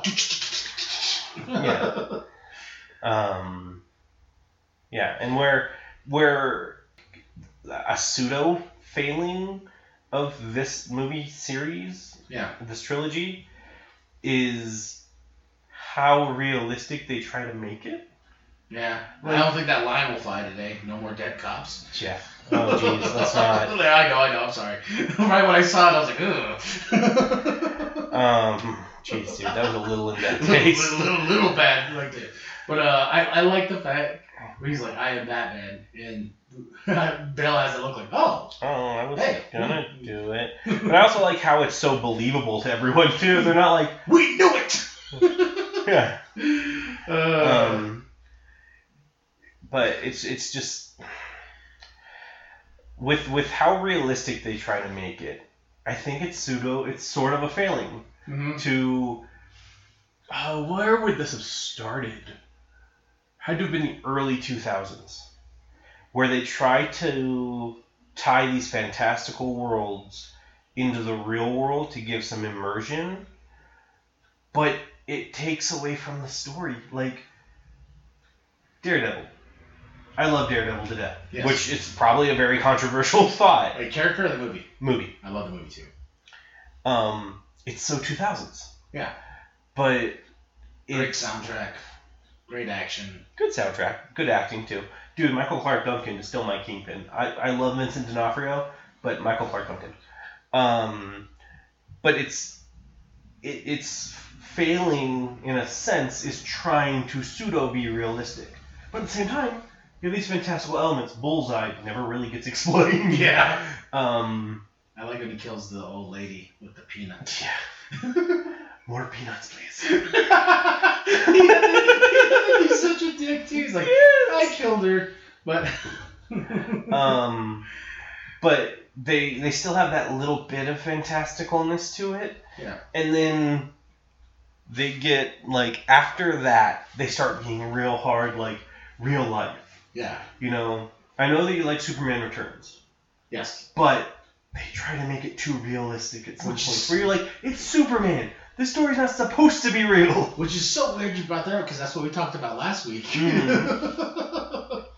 But it's it's if you want immersion in their movies, they need they need to not make them about something that's supposed to be fantastical. Like you know, watching BBS, the Man of Steel is supposed to be very realistic esque, and then you go to um, Batman versus BBS, and you're like, okay, well now we have a bunch of super powered heroes in existence. Are we just accepting the fact that nobody who has superpowers has become evil? yeah, Like there's not. Yeah. everyone who has powers is a good person to this point in time. Well, it's kind of crazy when you look at superheroes in general and how they kind of create the outline of villains and Well, and then before before we leave what I was saying about um, the hero, Lex Luthor even has a metahuman thesis that more metahumans, like Superman, is going to invite more metahumans to exist, and you're like, oh, okay, you need to literally create a thesis to um is that bring in these superheroes? To to make it so oh this is why more superheroes are popping up is because of this. Well, that's why I think Marvel cinematically has done it so well because they know it's it's a comic book movie, and you don't have to go over in depth like we have a Guardians of the Galaxy thesis of why, you know. Well, no, and it's it's you know their timeline doesn't exactly make sense because Captain Marvel kind of throws everything into a loop, but we'll stay away from that topic. Um, but you go to Iron Man. Iron Man tries to be realistic, sort of. I would say to an extent of doing it much more well than others. Mm-hmm. I wouldn't argue that. I would I would say they really try to not be realistic when they don't need to. I mean, the entire icing thing. Obadiah's getting dropped from pretty much like upper atmosphere and surviving somehow. Like, and even Rhodes being like, "Oh, you invented a flying superhero suit. Cool." Like, Yeah. how does that not bother you more? But it's because of the universe. And you have Thor show up, and obviously Thor's thing is fantastical, and it's supposed to be. Yeah. But he gets sent to being human, which is when it's supposed to be somewhat realistic. But Still one of my favorite scenes in that movie is when he tries to lift the hammer and Oh, denied. And you're like, yeah. oh. well, and then I think you also that that scene cuts to Odin in the Odin sleep crying, Yeah. and you're like, oh, he wants him to succeed, but he knows he's not ready yet. With this scene right here, real quick. Sorry for cutting off. Talking. But with this scene, I, I remember like watching behind the scenes and how they did a lot of this, and a lot of it's real and whatnot. They also use models. I, I, I, I just love the fact that Nolan's just like, well, how can we get this the realest shot ever? Well, we can't do this because of this. Well, make a model. Hmm. because like in the scene where um, when Ra's goes down with the the train, Mhm. that whole scene's a model scene. Yeah, I, I could actually tell that one. Yeah. But uh, Um, Okay, how about this? Favorite Batmobile? Because I think the Tumbler's my top favorite. Is this because of nostalgia too? Like the sigh? well, no, it's just it's it's weirdly more difficult to do that because the tumbler is fine, but the if, I was to be driving one of them, like personally, if I had a bat vehicle to drive, Yeah. the BVS one, Oh, that is a good one. because it honestly, this might sound weird, but it reminds me of the vehicles from the live action Speed Racer. The Hmm. way that the the vehicle's wheels turn on their own I rewatched that the other day. Fantastic movie. Dude, I think Speed that that one is Speed Racer is so underappreciated for the kind of because that was one of the movies that when it was in theaters I was working there and I watched it three separate times. And I was just like God this is such a good movie. And the ending still gives me chills. Like that part where he's just his car breaks down he's just sitting there and it's just like Yeah. listen. And he's listening to the car. And then and he just whips everybody after that. And you're like that's crazy. I love. I think that is the best adaptation of an anime, if I could say. Mm-hmm. Especially the way it kind of plays like an anime. You know, you know, just because I thought that. Cause come on, we got like Dragon Ball Evolution, like you know, in that same time period. no and that's i mean that's a harsh one but yes i'm, I'm more saying I, i'm more arguing the fact of I'd rather ride this though. Yeah, that pod Yeah. That was probably one of my favorite parts of teen titans go to the movies when they keep blowing up the bat whatever's. Like first it's the batmobile they blow it up he's riding the bat pod they blow up the bat pod. He's riding the bat uh what is it the bat scooter they blow that up he's on top of alfred as alfred running at the vehicle. And starfire is like he has the tenacity. I remember I was the like, perseverance. when the first time I saw this with the Bat Pod, I was like, that is so damn brilliant. Because of the fact of like in the first movie, like it's kind of weird when he's like, you know, he goes in like that weird little part to part shoot. of it, then comes back out, and then when you see this, you're like, oh, it makes so much sense now. hmm But um, to that though, like the oh yeah, and so this part could have killed a bunch of people here. Yeah, He starts blowing up these cars, and there's kids in like the car in front of them. What if he needed to blow up one more car? and all the headlights he takes out, all the headlights, the um, side mirrors. Yeah. Ding, ding, ding. I'm like, oh, well, well, that's more money. Sure. That's more money. you imagine coming out after a long, hard day. You're like, This is why this is why Wayne Tech doesn't get involved with um, uh, insurance. yeah. Because they know Batman's around, and they're like, mm, nah. Um, Oh, I don't know yeah. the the um. Is, is it still called the Batmobile in Justice League? Yeah. Because I, I don't ever hear because I don't ever. I don't think they say it. yeah But you, you kind of know what it is at this point. You know, the True. Batmobile, the Batplane. yeah I think I like the Batplane version in uh, BVS. I like that little weird little, like, kind of almost looks like a bat. I I mean I if we're talking Bat planes I still think that, Keaton '89, right? um no Kilmer Oh, he had a great bat plane. Oh my. Okay, never mind. Yeah. I thought I by land or by sea Why not both? I'm like, well, you realize, Dick, that you're going to be taking the boat, right? Because I'm not going to trust you to fly a ship. oh, this, oh, gosh, still gives me goosebumps. So, Nolan, in this scene, you want us to flip a semi? Yes. Well, uh, a real semi? We can CG, we can CG, CG that shit. No. uh, this, this, this, this is so great because I think he ad libbed some of this with the gun, like trying to get up. hmm But yeah, no, I um, I would still probably say Justice League's Batmobile. Um, I would say that would be my second. I I still have a special place in my heart for the Tumbler. I like the gull wing doors it has that like go up. Oh, yeah. Um, the this would this would probably be second for me, if if I am expected to drive it. You'd want the Ben Affleck or the, Well, I'd love would want Ben Affleck first and the Tumbler the second, because then you look at the rest of them. How hard would it Turn. be to turn in those stupid things? especially in the '89. Shit, well, and in the '90s ones, they're, they're I mean, They're long. They're like you have to make sure you take that corner just right, so you can actually make it. And Gordon's alive. yeah. Ah, I, I remember the theater like exploding like yes, and I remember at this point in the movie, uh, you remember Mr. Bryson? Mhm. I Yeah, and he was all like this. We were like, I remember like we were like yeah, you know, and I just remember hearing him, overhearing him like this. We still have like an hour, like almost an hour left of this movie. mhm. Uh, Ramirez, bitch. I just, I mean, it also it's it's works actually in this Yeah, one. words, but still. Um, it's a little bothersome to me though that Joker planned to be flipped and caught at this point. Like this, like the Joker's plan is so recklessly convoluted. What happens if in that car accident he Died? just died? Yeah, I didn't see that coming. I forgot to wear my seatbelt. Unless he like purposely the other person didn't have their seatbelt.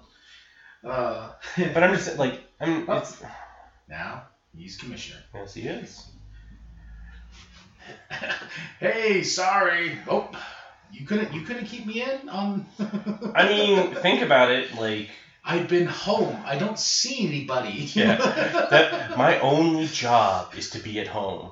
Let's be honest. The only time I ever leave that home is when I'm forcibly removed later. Yeah, because when when he kept it kept the secret away from her, I'm just like, did was there a plan of like, oh well, Joker could try to get uh, my wife and interrogate her or anything, but none of that happens. so he gets that. He's well deserved of that slap. Mm-hmm. Yeah, let's. I mean, imagine if you died for a week. He probably had a party. Maybe Yeah. that's why he did. The funniest thing would be is if he was just hiding out somewhere, just like like you're saying, having a party, but just just the most ridiculous thing. He's just like bachelor life, bro. Say, Gordon, did you tell your wife? No, don't. Don't tell my wife. We're gonna go fishing too. Yeah, you guys still want to go on that fishing trip, right? This is how I planned it. Yeah. oh, I love this scene. This, I, I think the scene's very iconic. I wonder, you know, I always uh, got twisted up. I was always like, did they use the same room for Man of Steel? But I rewatched Man of Steel. Like, No, no, no, not even close. no. The room they use in Man of Steel is super clean. Yeah. Before jails, these jails are dirty. That's Gotham. Everything's dirty. Like outside of Wayne Manor, I don't think there's anything that's clean here. Yeah, but look at oh, look at that makeup. I like I like when it's all just all over the place, especially with the the, uh, the black and the red, and I think it gives it more of an iconic look than how he's more put together. Mhm. So, and I wonder too is like, is there a reason why we uh, have half these lights off? Like, Be the funniest thing if like the lights turned on and the entire time Joker's lawyer's just been sitting beside him. Batman slams his head down. I was like, "Oh, hey, you harassed my client." Oh, how did you get here? the Batman, the light flickers and they see Batman, and he's like, "Hey guys, you you ruined the surprise." Well, I mean, the Joker doesn't even know. Good cop, bad cop routine. I don't know. I think I also do think it's pretty pretty interesting with the Joker and like this take on him that it's he, he has a physical or not a physical well a physical disability of some sort with his mouth with those cuts, but there's nothing like there's no chemicals that have made him crazy like they kind of give the excuse for Jack Napier or anything like that like Well, you know, that's why I think this Joker is such a I'm such a big fan of this Joker is there's so much mystery that it makes it intense, you know, especially the fact he keeps changing his story. Like I remember the first time I watched it and then the second time I was like, "Oh, cuz I was so like awe." And then when you watch it, it's like, "Oh, wow, whoa, whoa, he did change the story." Like a couple times, you know, like for me, but just because I was just in awe of just the way he performed and the way he was talking, the way he was bringing himself about. And like when you really dive into like his psyche, you're like, this guy's really psychotic. Well, Mhm. wonder where he's from. And they're like, he has no fingerprints. There's no nothing of him. And I'm like, this is a Joker I can get behind, you know? Because you know, like you said with the Joaquin Phoenix movie, you you, you stated that's not Joker. Mhm. It's, anybody can be that role of going crazy. hmm And it was it was that they it's that it it seemed superficial that Joker was you know a name that was just stamped onto that character. Where with this one, it is like his his goal is Batman. His his the person that kind of created him into who he is now is Batman. Yeah. So it's not. Oh, I was created by an uncaring society. It's like, no, you are attached to Batman. Yeah, he, he says it later on, but you know, the immovable object and stuff like that. Mhm. We're, we're destined to do this. We're, you know, and I've always liked that that mythology of Batman and Joker. Like they're they're the same card, you know, with two different sides, and they need each other in some weird way, you know, to, to make it balance. Because you know he never kills him. Gosh, like No, he does, but in different realities, and every time he does, things go bad. Yeah, then like eight, 80 years of Joker. We're still getting Joker to this day, and they're currently doing the Joker War right now, which is getting pretty intense. And now they got the three Jokers that are coming out on DC Dark Label. That's going to explore. I guess there's been three Jokers throughout time, you know. Because do you remember um, when Batman Sat on the. sat on a chair and he's like, "Tell me who Joker is," and then he's like, "No way."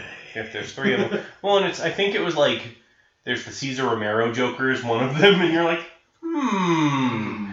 I don't know how I feel about that one being added to the bunch. Yeah, so that starts. Uh, I believe that's. I don't know. With ever since COVID, like my, I, I have no recognition, no input on when these books will come out. It's just like when the books come out, they come out because at this point, they're just shoving these books out as fast as they can now. hmm But um, I just love the speed down. well, I think it's just like he's he's right. There's nothing that he could do, and he gives. I don't know. He gives her the op or gives him the option, And Yeah. he automatically takes the Rachel one. well, which is why he told him the opposite ones. Yeah, and I like when he goes, I really thought you were dead. You know, the way he flew after her. And, and he's just like, and, he, and I think he's happy about it because he's like, yay, there's still that mystery. Well, let's let's be honest. If Dent had been Batman, it doesn't matter where Wuertz or Ramirez had taken him. He he would have beaten the crud out of whoever it was if he was Batman. Yeah. But I'm just saying he's just happy, like, oh, hey, there's still that mystery. It's kind of like in the Harley Quinn show. Remember when they, they take off his mask? He's like, ah, You ruined the surprise. Ruined the surprise. surprise. I don't want to know who he was right now. He didn't want to know who he was at all. Like, That's, yeah. that's the truth of the Joker. Is if he knows who Batman is, the game is over. Yeah. He doesn't want to know. oh, the way he taunts him makes me so fucking happy because I was just he's just like, you want to know which one of your friends were cowards? And I'm just like, oh, you just like you're digging. I don't know why they. I don't know why they left him in there. That's what I'm saying. I'm like, Like you're you're he's in a what should be a sealed room. Yeah. Leave him in there. Shut the door. You're all good. Yeah, and I like I was always wondering about that, but I was like, is this just more for acting sakes, just so we can have we're trying to grab that Oscar, you know? Well, no, and it's he. This is this is the problem with Joker's plan. Is had that guy not been left in there with Joker, He'll have his phone call. he won't have his phone call during this time. He won't escape. He'll be stuck in there the entire time. So cool. Like, yes, you did kill Rachel, and you scarred Harvey, but you are still in jail and you are still caught. All right, who has the best Rachel, uh, Batman or Harvey? Like yelling wise. Well, the fact that, that Batman does it in the Batman voice kind of takes away Begins. from it. Rachel. Yeah. I, I think his the first Rachel in Batman Begins is better Mhm. because it's a little bit more of that softer tone. Hold on, Rachel. Rachel. You know. Yeah. I don't know. You part of part of me wonders that if the third movie had been more about Two Face, like if this movie had been most of the Joker going on, Joker's plan, stuff like that. Harvey's in the hospital. End of the movie, Harvey is broken out of the hospital. He's on the loose. He's, you know, Joker has been caught. You still have the corrupt cops. Next movie is about Harvey as Two Face taking down the corrupt cops and like forgetting the whole League of Shadows thing. Well, that's why I wonder, you know, because we, we figured, well, I figured out, like, I looked it up. Um, Heath died after, the, during the editing phase of the movie. So I always wonder, because Nolan said they were working on the third, uh, you know, story, not script to say, but the, you know, where they were going with this whole trilogy. And with Heath dying, it was kind of like, oh man, what what was in store? Like, were we gonna bring back everybody? In the end, you know, Two Face and like they're like Two Face is not dead, you know. hmm But I just, I it's one of those. Even with Heath's passing, Heath didn't have to be the defining point of Two Face. It, it's more, I think that Two Face is vastly overshadowed in this movie. Like think think about as Harvey Two Face. How many scenes does he have? Three. yeah, He's got one in the bed. Okay, I guess four then. Yeah. He's got the one in the bed, the one where he's in the bar and kills Wuertz, uh, the one where he's in the car and kills Maroni. He doesn't And- kill Maroni though. We don't see Maroni die. Well, the car gets flipped and he's Well- not wearing a seatbelt. That's kind of what's supposed to be implied. Hmm. Um. Boom. Did Um, Maroni show up though in Dark Knight Rises? I don't believe so. Hmm, something that still makes me laugh that week. Every time I bring up Dark Knight Rises, I'm like, But That's that's the point though. is Dark Knight Rises was not that impactful of a movie. Yeah, you had Tom Hardy as Bane, but there was no there was nothing in that movie that was led to from this these movies. The only thing you had is that Batman's been gone for a while. oh, Rachel's note. Well, that breaks them up, but but even that isn't well done. It's it's the funny thing is like Alfred's just like, what if she wrote you a note saying she was going to pick someone else, and that she was going to stay with Harvey, and he he believes him. Like it's one of those like yes, I don't think Alfred would lie about something like this, but you think about it, it's what broke you two apart. But why? Yeah, I will. I I love that scene where he's like, it just because of the acting, but then when you really think about it, like, oh, he lost Alfred this early in the movie, and then he That's doesn't come back saying. in the end. You know, I'm sorry, I'm sorry I let you down. Uh, you know, but you know, it also would have been a really good thing that Batman could have done to um, help with this is if he had visited Harvey in in uh. Well, The you know, he was hospital- heartbroken though. Well, no, no, no, no. But here's the thing: is is if he if Batman went okay, so even Commissioner Gordon, if Gordon went okay, Harvey, you know Batman went for Rachel, right? When he arrived, he wasn't looking for you; he was looking for Rachel. He said, "Fuck you." Well, he, he left you to us. So I'm really sorry that that Rachel died. But no, Batman was really trying to help you, and we were really trying to help, or was really trying to help her, and we were really trying to help you. Like, I feel like that would have helped. Not so crazy of Harvey. I was like, hey guys, there's a bat there. Snooping around, Alfred. well, okay, but you think about it. If Alfred, if, if Rachel had been, because she said he could read it. If Rachel had just said no, if Rachel just said it's it's for, it's for Bruce. He really needs to. Or she could have been like, it's for the right time. But Well, you no, know, that's what she said. She said it's for the right time. He said, well, "How will I know?" She says the letter's not sealed. And I'm, when I die, I didn't Well- mean too soon. Well, that's the point, though, is that he he's like, "Oh, this isn't the right time then because she, you know, she just died." Oh, I hear you. Technically, he's at the hospital saying, I'm sorry. Yeah, he's not saying I'm sorry though. He's he's he's just as guilty. I'm just saying when Harvey's awake, if he just been like, "Hey, look, I'm sorry that I saved you. I'm gonna be honest. I was trying to save Rachel. I only 'Cause bugged Rachel- her once. No, but because Rachel Rachel was the one I was trying to protect. I'm sorry that I let you down and then I let her down. Because look at this. This is what he's gonna say right here. Yeah, I know. But ah, look at this scene. I love this scene. This is- like, because we were talking about this, and you're like, and he's in his pit house Mhm. with the cowl off, just Mhm. sitting there, just like, ah, I fucked up. Which I will also say, Michael Caine is one of the strongest parts of this movie, and that's also something that I really don't like about The Dark Knight Rises is that, like we were talking about, well, he's in both Batman Begins and this movie. He's the strongest. He's the like the He's- glue. and he he doesn't necessarily agree with what Bruce is doing, but he understands why he needs to do it, and he doesn't stand in his way until he tries to do something reckless. So, And he's will never give up on Bruce. And well, until he does. yeah, yeah, he does. He's like, all right. He goes, you. He goes, all right, motherfucker. He goes, I, I will tell you this, Rachel. Nope, you aren't getting that ass. Yeah.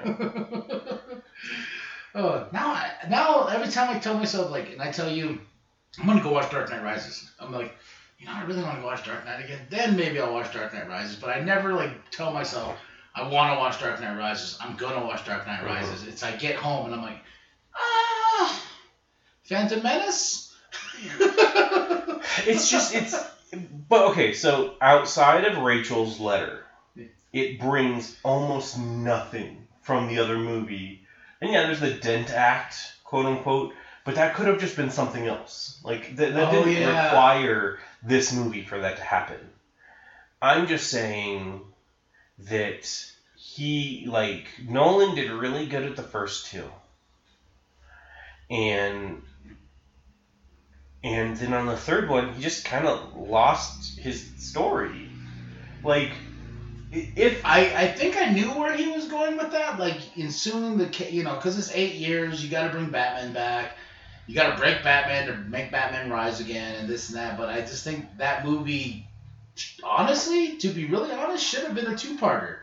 Like, you know what I mean? Like, have Bane break the bat in the first part. You know, I, I'm not a fan though. I'm not a fan though. Of, like, you know, when they do like, um, what's the last Harry Potter movie?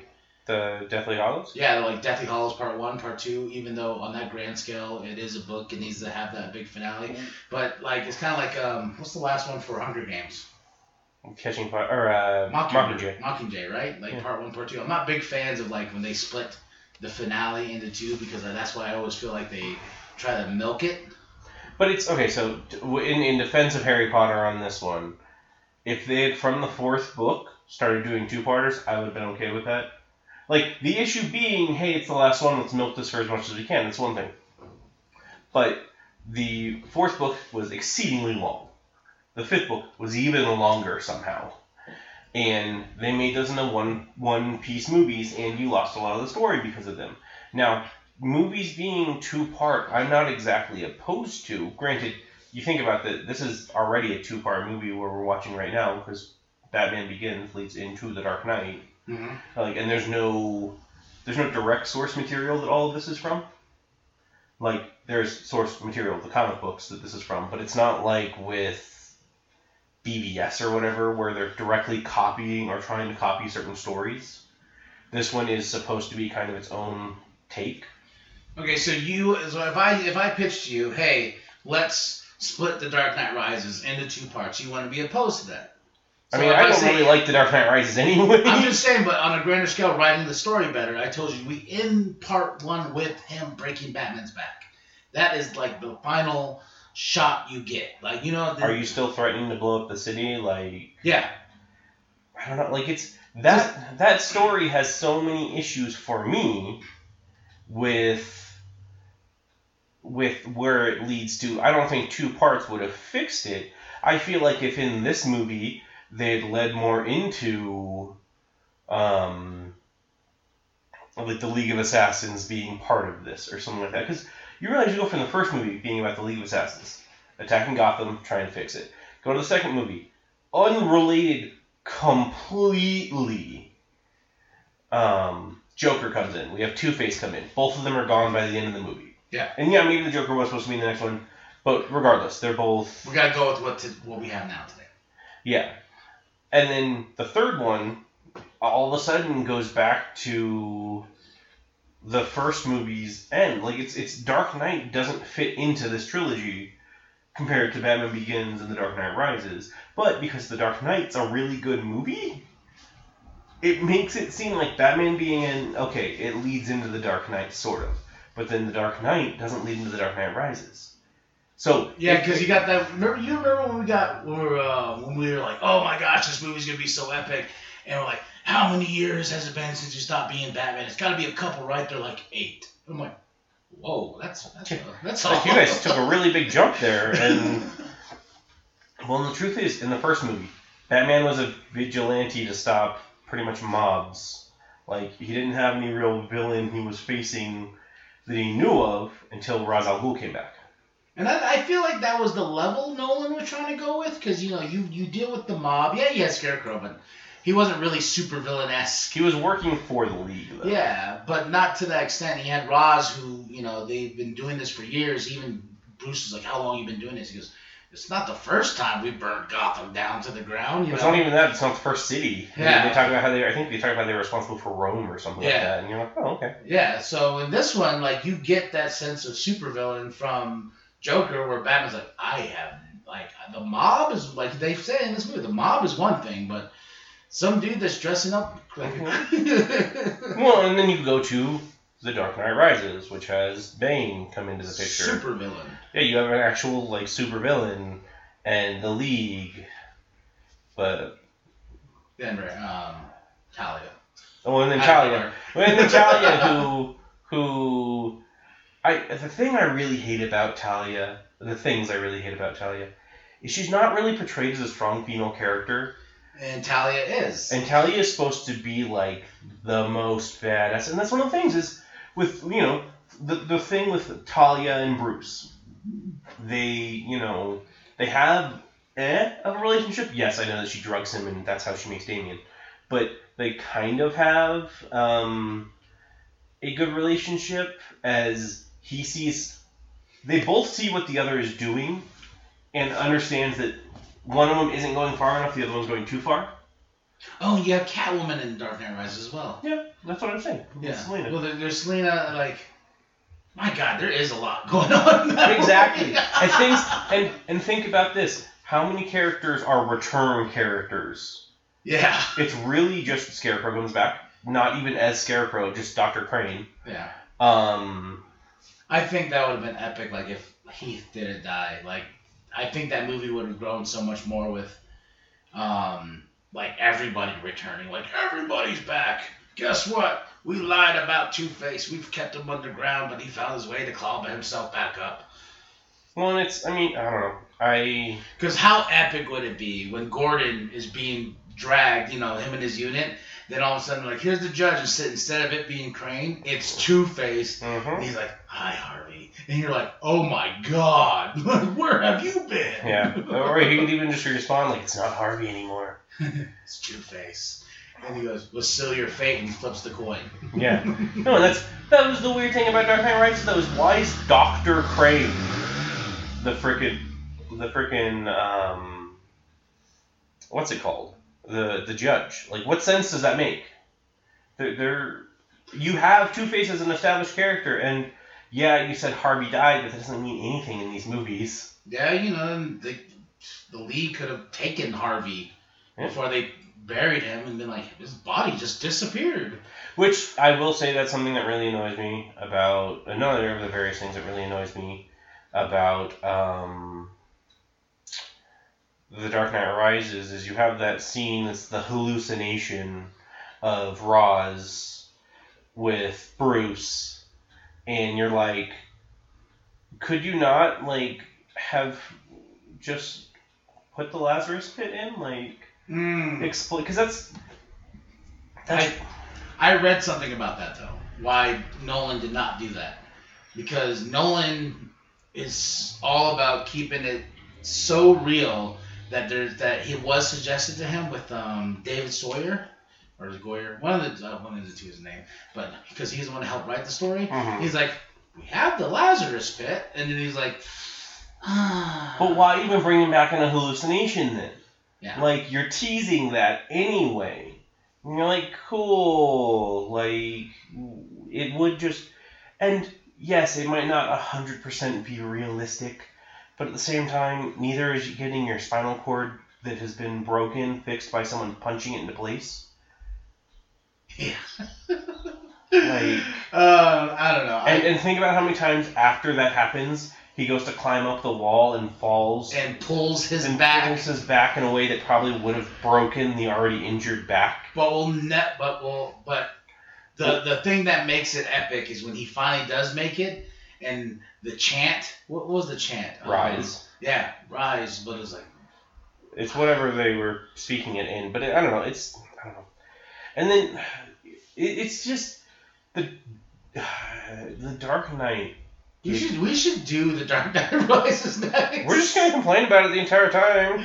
I don't like, know. I, like I, we're gonna I, watch, and be like, oh, I don't remember that. Oh yeah, because I don't care about remembering this movie. I'm gonna probably watch it now. Like I keep saying that. I'm gonna probably watch it now, and I'm gonna be like, "Oh my gosh, Flix, that movie is so beautiful. I was so wrong." And you're gonna be doing what you're doing right now and shaking your head because I usually do that to you. I don't know. I it's uh, it's just it's not even the same movie by the end when you watch. Um, I think it's more. It's if you look at the tone of these movies, I get the tone from Batman Begins because it's a little bit more comic booky ish style movie that they were doing then. mhm. to this one being that real like oh we're kind of like we're not in sets anymore we're in the actual streets you know it's more realistic looking and then for some reason the tone of dark knight rises is so, like it like It's the, so weird. It, it, the coloring is weird it's to a it, lot more saturated. yeah, Yeah. It, and that was this is like the last Batman movie that actually has like color to it. Yeah. After this, all of them have been really saturated. I thought about something though. What if when that train crashed in Batman Begins, the League of Assassins had found um, Ra's al Ghul's body, brought it back, and something else that they grow with that mountain with the hallucinating drug they have is also something that when mixed with um, water has a regenerative properties Hmm. which then that's the Lazarus pit. Is he what like if you're dead dead you're gone. Okay, that's one thing. But if you're in critical con- condition and put in that, you um you can still it will heal you from almost any injury. Like cellular regeneration is something that they could bring into this and still be realistic. And then you have Ra's al Ghul back. that's why hollywood needs us But it's just it's it's just annoying that you go as far as to hire Liam Neeson for the part, bring Liam Neeson back, and th- so it's also funny for Joker's plan. If if Harvey had flipped heads or tails or whatever, yeah, tails. Um, Joker's plan would have stopped working. but we never see the coin well, you know it's tails though. Are you, I mean, you know it's heads. do we though Yes, because he's looking at him like, "Are you gonna Are you gonna break what this says? Are you gonna actually shoot me anyway?" I I've always took that as like a mystery of maybe he's like, you know what, clown? I could kill you. He's flat out shoots Ramirez, or That's he's flat because, ah, out that's shoots different. Works. This is the Joker though. And yeah, the person He said the him- worst things. he told him the absolute truth of like, hey, I'm you know I'm gonna push you over sanity, but do you really think I'm wrong? So I'm putting this gun to my head. Either or, you have an option to blow my head off right now. Yeah, but he still doesn't. Like it's it's the premise is from this point forward. You see, you see Harvey, right? Hey! you didn't give me as much of a start as you said you would. asshole. Um, I've always wondered how. Oh wait, no, yeah, because uh, he jumps in the back of this. That yeah. was one of Joker's goons pulling him in. Um, Uh, man, this looks so good on your TV. I don't know if I can go back to like go back to my TV. Like my TV's good, but your TV, oof. I don't know. It's I heard that Kevin Smith has a over a hundred, a hundred and six inch TV. there's bigger. I mean, there's there's one that is called the Wall, which is gigantic. There's also um, you guys sell the wall? no. That's only through the company that makes it directly. Okay. I don't want to shill for anyone. Okay, yeah, don't. don't. So- I'm just saying, I'm like, And it's you can buy custom TVs. I remember I remember seeing something before um, the FIFA World Cup a few years back in Brazil. Somebody bought like a 250 inch TV.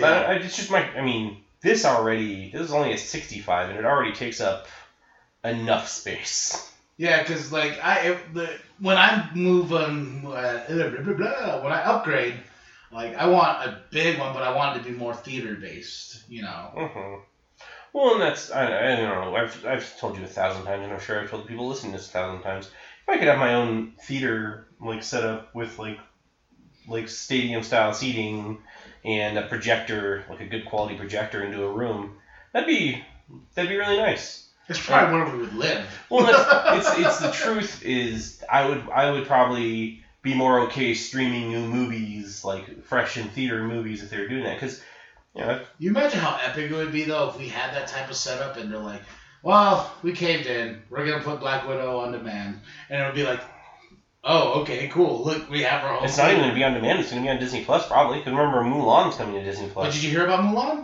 What? How much are they gonna charge you to watch Mulan? Oh, they're going to charge you to watch? Thirty dollars. Wow.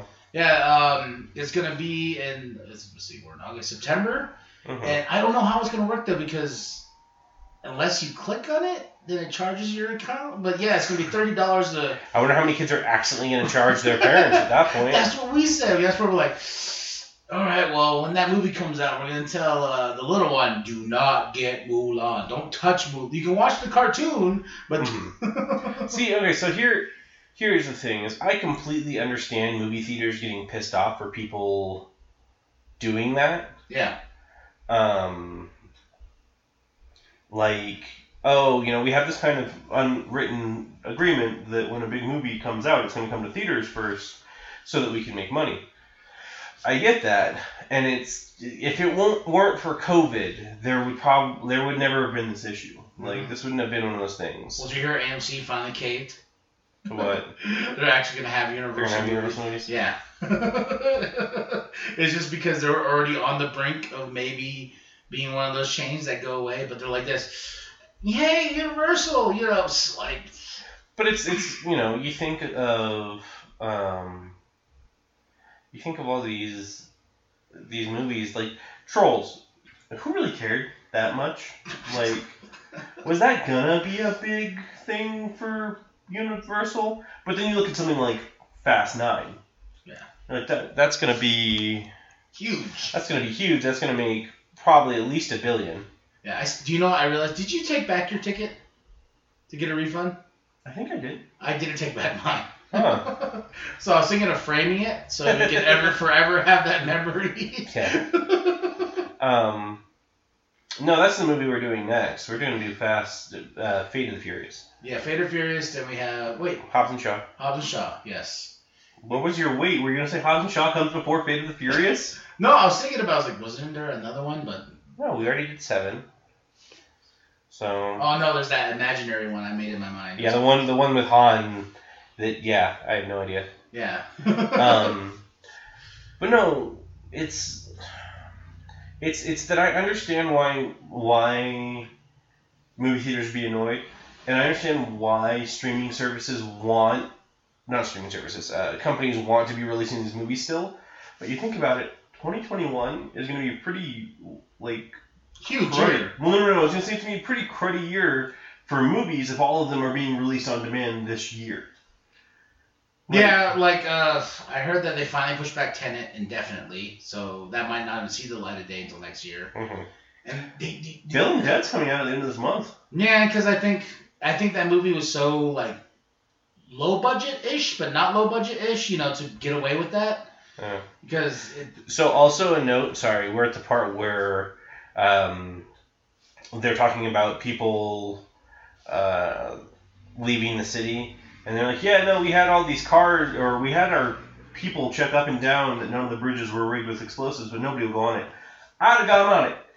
If the police, if the police are going, "Hey, okay, checking, checking, checking. Okay, we've completely checked this bridge. There are no explosives." I'd be like, "Are you sure?"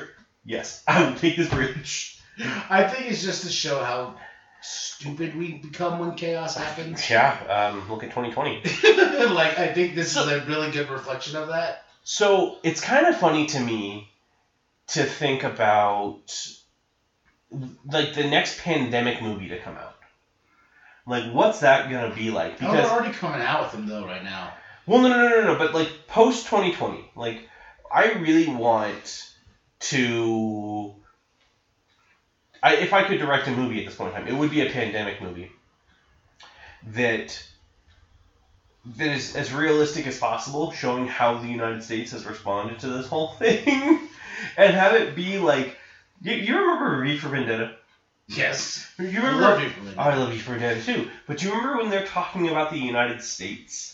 Um, it's kind of a throwaway line, but like the U.S. is pretty much burning at this point in time because Yeah. a plague came out Yeah. that the British were able to find a cure for, but they kind of used religion as a reason not to give it to America. Yeah. And then America's just burning. And I'm just like, okay, well, that's a little more foreboding now than it used to be. well, I've always looked, you know, with this pandemic and everything, with disaster movies and stuff like that, our government and those movies never handle it in any proper way. They're always like, monsters are coming? Come on, General, are you thinking that's crazy? Holy crap, there's a damn monster outside our place. Gosh, Godzilla. yeah.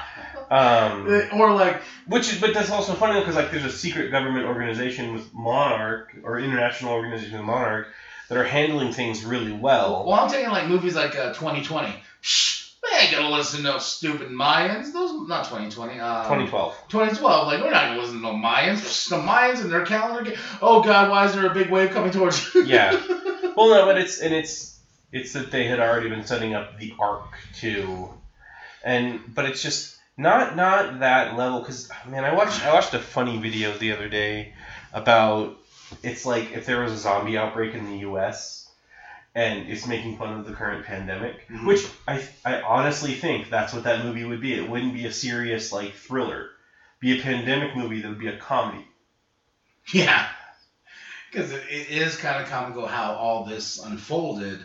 Because it was like, no, it's gonna go away. But it, it, it would be it would it would be like there's like five friends who are super not super intelligent, but they're they're intelligent people, and the virus evidently is like a stupid virus or something like that. Well, I find it crazy too. Is like we watched a movie the other day uh, on Shudder, ironically enough, and it was a Zoom movie, so all on Zoom, but it dealt with ghosts. But in the movie, they're like, "Yeah, we're all staying inside. We're all here on Zoom together just because of the pandemic." You know. Now we're slowly like making these movies, and I'm kind of like, wow. I really hope next year I don't get a shit ton of crappy Zoom Yeah. movies. Yeah, well, and it's it would be I would want it to be more of an actual one, and I, it would be post this. Like that's kind of the point. But it's it's not to say that humanity is stupid and doesn't deserve to be saved. It's the way that some people view certain things. Um, the, the joke thing I was watching the other day, like with the zombie outbreak, it's these two guys. Well, it's the same guy, but it's he's talking. There's two two people sitting next to this window, and they look outside, and there's just like zombies out there, and they're like, oh man, we just need to shelter in place. We're gonna be fine. and it's just like, It just slowly outbreaks and. well, no, no, no, no, no. It's, it's like a minute and a half video. Oh, Like the the person sitting next to him's like, yeah, no, I'm gonna I'm gonna go out. It's like, whoa, what? It's like, yeah, I'm gonna go out. I don't want to stay inside. Like, Dude, no, you need to stay inside. There are zombies out there. And he's like, no, no, I I'm gonna go out. I want to do things. I'm an adult. I'm gonna go outside. And he um. He's like, okay, well, at least wear these headphones. Evidently, the zombie virus is transmitted through your ears into your brains. But if I wear headphones, it's going to be uncomfortable. Well, yeah, but it'll stop the zombie virus. Why don't you play some music? well, no, no, no, no, no, no. But he's just like, do I have to wear it like whenever I'm out? I was like, well, yeah. It's like that's uncomfortable. That's not. I'm not going to do that. That's against my rights. He's like, well, what are you talking? It has nothing to do with your rights. It's about being a self selfless, caring person. He's like, no, I'm not going to do it.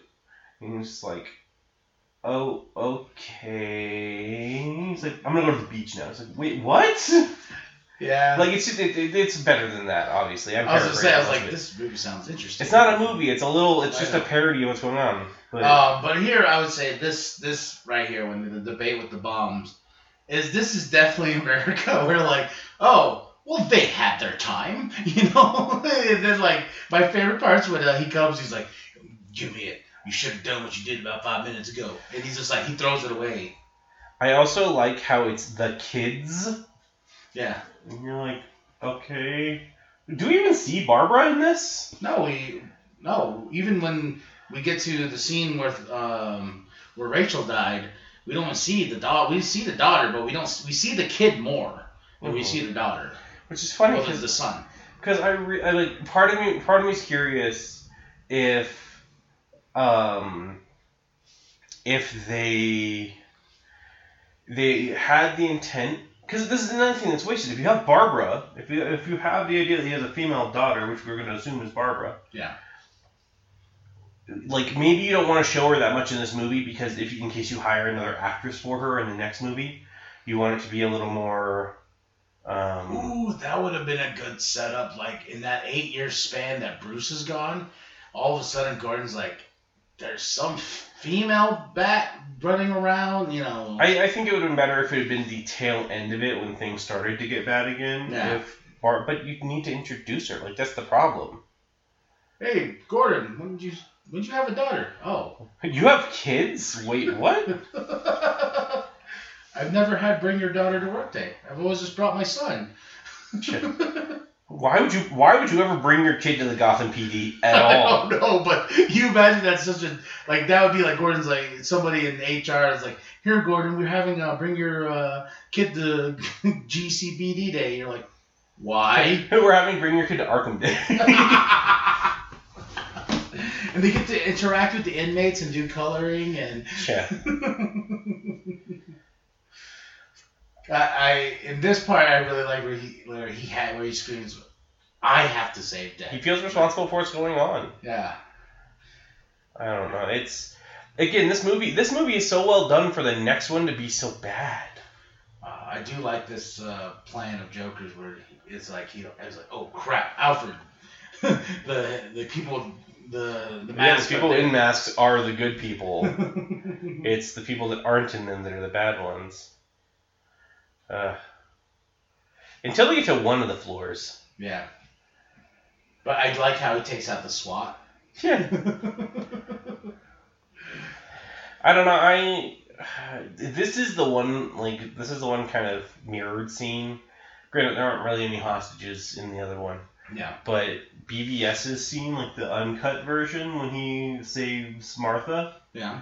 versus this scene, I do still kind of like the BVS one. It's a little more brutal, Oh my God. Yeah.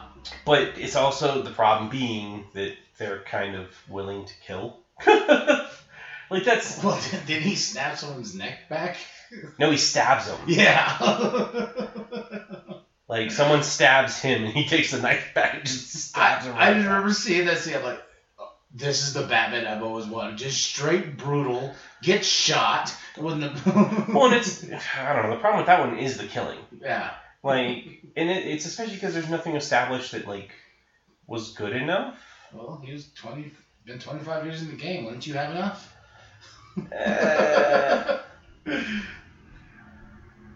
I I still if it's one of those he makes that statement in the movie about we've been doing this for over 20 years, Alfred. How many how many friends have we had, and how many of them stayed that way? Well, and you're like you're no better if you're killing people. That's kind of always been the purpose. Yeah, and that's why I really I, I like you know even though I do like killing Batman, don't get me wrong, I love killing Batman. Um, this Batman I like is because with the Joker, he doesn't let him die. Like he, he still has that. Well, he'll let the dog die when he throws him down. Oh. Batman, you dick! oh, I don't know. It's I, it's just so funny too. Like if I after this, after the hostages get saved and whatnot, and if I was Gordon, I'd be like, you guys are getting paid how much, and you're taken down by. yeah. we need a whole new SWAT. Hmm. I just I don't know. It's it's still maybe that's what happened in the next movies. They got rid of all the cops from this, so everyone else in the next movie is just stupid. Oh yeah, and then they brought in Homeboy. Remember to get killed? hmm Yeah. That was sad. Well, kind of, because we really got no backstory with him whatsoever. Yeah. You're like, you care about this character. Why? Because he's going to die later on. Yeah, you're like, yeah, yeah, that's.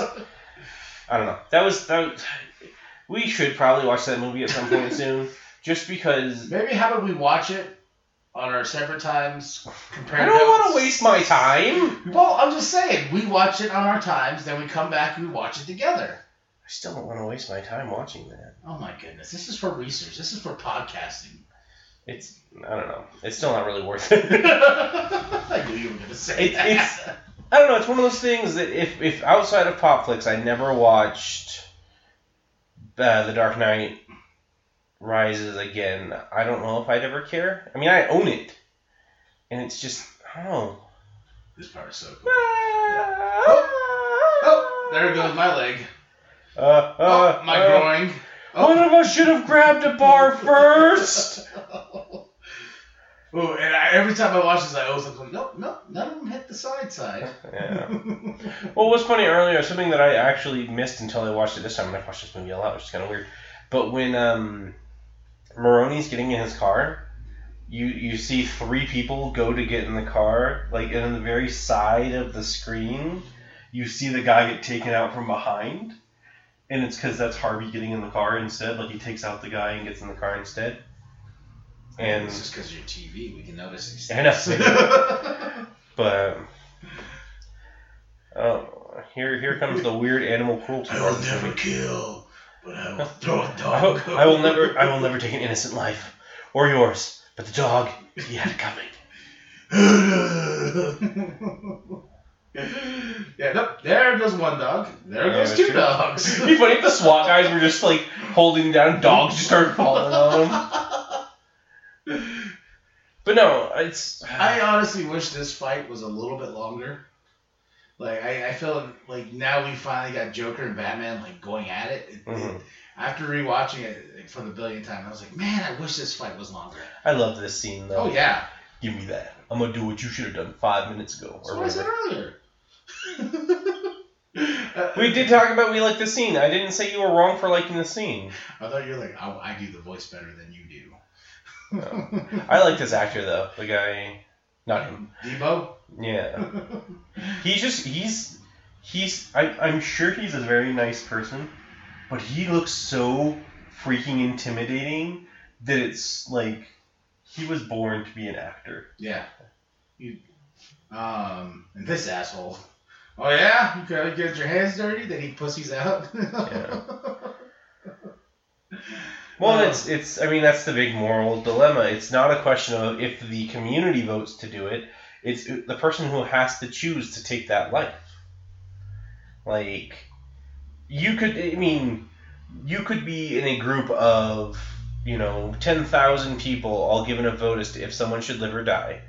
And if you are the one who has to take that life, that's Hmm. Okay, how about how about this? Um, what would you have done in this situation if you were on the ferry, just going, you know, trying to get out of Gotham? You know, there's thugs in the other place. What would you do if you had to make the choice, like right now? You got it. Even though he threw that out the window. I mean, to be fair, it's the question of how well you're being watched. Because what I would recommend people do is Jump off the boat. jump off the boat, and and once we're clear, I would tell the other boat like, do it. we'll trick him. But it's, But it it's, goes it's I, I, I don't think I have the capacity to turn a switch knowing that it's gonna take a bunch of people's lives because like they're like oh well it's a bunch of criminals over there. What about the cops on that? What about the guards on that? Or the They're- criminals that are not like high quality criminals. Dang it! I chose the wrong time to not pay my parking fine. that's, that's why I love this scene so much because they're like the, the morality of it and how both sides decide not to kill each other. But at the same time, I'm thinking of the prisoners that are actually on that thing. They're like, man, I, I'm here for like, I got caught with like a bag of weed. Like, I, not even that. I just I parked in front of a fire hydrant and couldn't pay it off. not my fault because Bruce Batman was cruising through and he hit my car, just Yeah. moving slightly enough in front of that hydrant. Yeah, no, the Batmobile actually launched my car into a building, and I couldn't remove the car, so I got fined. he blew up most of the car, but not the license plate. Be the funniest thing though if. be the funniest thing though if uh, Batman like had Alfred keep track of all of the damages he did. He's like, Alfred, I need you to keep a camera all around me all the time, and when something breaks, I I need you to pay that person for it under a secret thing, so I'm not causing undue what damage. if Alfred already is? And like, what well, no, that was that was okay. So one of the best things I saw was um, it's like a meeting of Batman's rogues gallery, yeah. and it's like the person behind it all, and it's Alfred, and he's just like Master Bruce came back wanting to fight crime, and instead of having him fight hardened criminals that were just gonna shoot him, I decided I'd hire a bunch of actors to be the Riddler, the Joker, and all of this, and all of their goons are just, you know, hired actors, and I pay them to keep Master Wayne entertained. That's so fucked up. it is, but it's just, you think about it, you're like, I cannot look at it any other way though. But how about like it's one of those things where all of a sudden Bruce is there and they're like, um, hey, uh, Mr. Wayne, do we have an outstanding balance account here? Like, what is critical damage? Like that's, that's actually what the guy in the beginning of this movie has been doing, Yeah. keeping the trust fund in order, is just paying off all of the things he's destroyed. that, He says like a message to Bruce at the end. He's like, "Hey, by the way, I think you owe a lot of people money. I think your company's gonna go under after you pay all these people." Well, and it's, it's you wonder like at what level does it come his damage that he's doing, at what level does it become others? Because you know, well, even the city because well, no, but like when that helicopter gets taken down earlier in the movie, is Batman gonna pay for that? Like, I don't know. I, I do. One of the things that I really do like about Bruce Wayne in continuity, though, in, in kind of regards to that, is that Bruce himself, in a lot, in a lot of the, same I mean, not everything, but in a lot of things, especially when it's normal life, not crazy life going on, but he heavily invests in the Gotham PD. He. And he he invests a lot in Gotham because remember Yeah. in, in Dark I remember in Dark Knight Rises the like the orphanages orphanage you know the orphans are getting orphanage God why can't I say the word? You say it. Orphanage. yeah are, are shutting down. Why? Because they were all funded by Wayne Foundation. Now Wayne Foundation has no money. Hmm no, and that's and it's just orphanage. Orphanage. orphanage. Okay. Either way, um, but it's like he pays for. Okay, there's the girl. I, I always forget the girl is even here. Honestly, but you really don't see her you don't, and that's that's what I was saying is if that had been the thing, is the entire time they were keeping her secret to have her come back as Batgirl, that'd have been cool. But that never happened. So Ooh, you know what would be really cool? Like right here, he grabs the daughter. Know, it'd be our first time seeing her, and he's like, "It's gonna be okay, Barbara." You know, that, that's Yeah, a nice little introduction. it just seems so weird that he he like, forever from now on, Barbara's got that little problem of oh my dad cares more about my brother than I do or than me evidently because that's the favorite. But the little idea of her, of him saying Barbara, is far exceeding and far better than, oh, why don't you use your maiden name? Oh, Robin. Yeah. Robin's a cute name. Her, her name is Barbara Batgirl Gordon. Barbara so she Bat- starts using her middle name, and when she starts fighting crime, that's that's Nolan's train of thought. How did you come up with Batgirl as her middle name? The seventies. Crazy times. Yeah, my, my wife actually dressed as a bat when we procreated to make her. That would have been the seventies. This movie came out in what, like 08, 07? That would have been. Gosh, at this point in time, she'd probably be like fourteen. yeah. So that would have been the nineties still. oh, the nineties. Yeah. No, um, You really don't want to show that actress paying. I told you. That's what I'm saying. But it would have been interesting though if in the next movie there was a Batgirl and her her spark to try to like train herself to fight crime is that her family got abducted like this. And unless we didn't introduce um, Catwoman, and yeah. had Anne Hathaway be Barbara. I know it's a far stretch because she is a lot older than an eight year span for this Yeah, span. you would need you'd need like a 19, 20 year old actress at this point in time. Yeah. And I don't know. that, Um, that would have been make sense though if they did that. You know what I mean? Like Barbara's. Honestly, now looking at it, I never thought about it before, but looking at it now, it makes a lot of sense that Christopher Nolan would have been setting up for that, which makes the fact that he didn't do it even worse. I hate The Dark Knight Rises more now. yeah. Hey, thank you. You're welcome.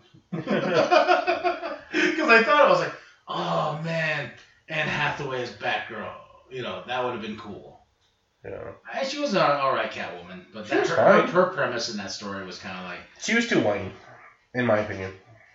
I don't remember. That's that's the problem. Like, She almost all the time she spent just complaining about things, and then like, oh, I'm not gonna help you with this. Oh, even Wayne doesn't even go pour the same way the rest of us do. Oh, um, you guys sit up here on your ivory tower. You know, there's a storm coming. You're like, quit complaining. well, listen, she some. Yeah, the storm coming, Mr. Wayne. I did like that line. Damn it, like. now I'm just pushing myself. That shows how bad the movie is that you can't remember anything from it. It's funny. It's like the Dark Knight trilogy's my life. Well, what about the third one? I don't know. the, the Dark Knight two-parter is my thing. Oh, so Dark Knight, Dark Knight Rises. What the hell is Dark Knight Rises? That's like the people who complain about the prequels. There's no, there's nothing before the New Hope, you know. it's like Casey. Every time I bring up, like, oh, Phantom Menace is so great, and, and uh, Revenge of the Sith, he goes, I've never heard of those movies. And I'm like, oh yeah, ha, See, ha, ha. see. To be fair, there's only one movie, and it, it's it's because of the movie sort of itself, like and everything mixed into it. It's Indiana Jones and the Kingdom of the Crystal Skull. What? I don't know what you're talking about. Exactly. But it's it's one of those. I will accept that the prequel trilogy exists. I'll accept that the sequel trilogy exists, even that middle one that you don't particularly like. But it's it's that they went back and went, hey, let's make a new Indiana Jones, and then made one movie, didn't go anywhere with it, and haven't done anything since. I have a fun fact after we finish this. I'll tell a story after this movie's over about the Indiana Jones 4 movie that I think you'll find fascinating. Hmm. Do you really think this fall would have killed him? I mean, I mean, any fall over like a foot could probably kill you. Well, I'm I'm just thinking maybe it's just because he was a little bit more fucked up, you know, with his uh, burns and whatnot. That's why he died so easy falling that far. I mean, could you imagine having like theory. a really a really really bad burn on like your left arm falling like five feet onto your left arm and i'm not talking like oh it's a slight sunburn i'm talking like the skin Scorched. is peeled and Your bones. you're in constant agony anyway Yeah. like I mean, he's a G though. I've never seen him take any pills or anything. Just that was the point though that's what gordon said he said that you're in constant pain but you refuse medication um Because that would have been funny if he did pop some pills. They just go out the side of his mouth. hump well, he did have that alcohol. Well, had that it shot. slipped out of his mouth Yeah. Or he just drank it dirty. I don't actually know 100% on that one. But, um, We bet it all on him. I'm like, well, you guys should have not done that. could we have bet on the Batman instead? Bruce Wayne's rich enough he can get plastic surgery to look like Harvey Dent. Yeah. Say Oh Bruce. Wayne died. That's some hush stuff right there, but in reverse. Alfred, I need you to make all of my money or move my entire will to Harvey Dent, but do it secretively. oh, that would be weird though. Like then like Bale's out of the role. Yeah, just have Aaron Eckhart playing it. Aaron Eckhart's Batman. Gosh, I don't know. I don't know if, how good of shape he was in at this point in time, but he would have had to get in a lot better shape. oh yeah. Look at the lawyer. Yeah. Uh, You either die a hero, or you live long enough to see yourself become the villain. which is actually a pretty good line for Batman in the other movies, the Snyder ones. Is you're like, yeah, no, he's just a villain now. Honestly, I. It was so funny though. It's like when he's like, "I killed those people." I'm like, hmm. You, you think about it and you're like, anyone who knows your mo in the slightest isn't going to believe that. You, you realize that, right? You've never used a And gun. I'm the biggest backer for you when it comes to all this. and now I'm gonna be like, no, he's he's a, he's a straight stone cold. But Gordon, you said like you trusted the bat. Yeah. but I think that's why in the next one it weighs on him so heavily. That's why he's like he has that note around and Bane reads it I also like how he's swinging for the metal part of it instead of the glass part. because he doesn't want to break it. He's like, I spent my money on this. This is actually my own donation. hey guys, we really don't need to smash it. Well, I paid for this. Yeah.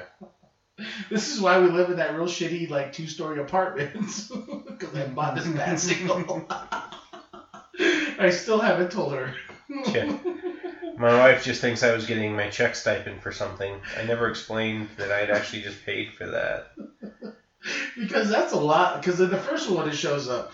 That's a lot to tell the city. Hey, I need a, I need a light at the top of the building. Well, it's it's funny because that's how this movie starts. Those when they're just like, "What about that nightlight you guys got on top of uh, GCPD?" Well, if you want to talk to our um, electricians about faulty electricity, you're welcome to. And it's so funny, like after I watched Batman Begins and I watched this, it's like that roof is like so small in Batman Begins and it goes to the roof and this one's like that roof's a lot bigger than it should be. Mhm. Uh, You know, it'd be something I might do is is, and we can discuss this at some other point, but it does seem like there were some hints in this movie of what could have happened with The Dark Knight Rises, but for some reason they just went a totally different way. Like, I I don't know why they felt they needed to shoehorn the League of Assassins into the third one. But there are so many other villains that you could have put in there that might have made him come back, and it wouldn't have had to be the Joker. boom, The Dark Knight. Dun dun dun dun. I just it's it's just so weird to finish this one and With then thinking of the other movie. well no no no no but it's it's so weird to finish this one Oh, on David a, Esquire. So while I remember.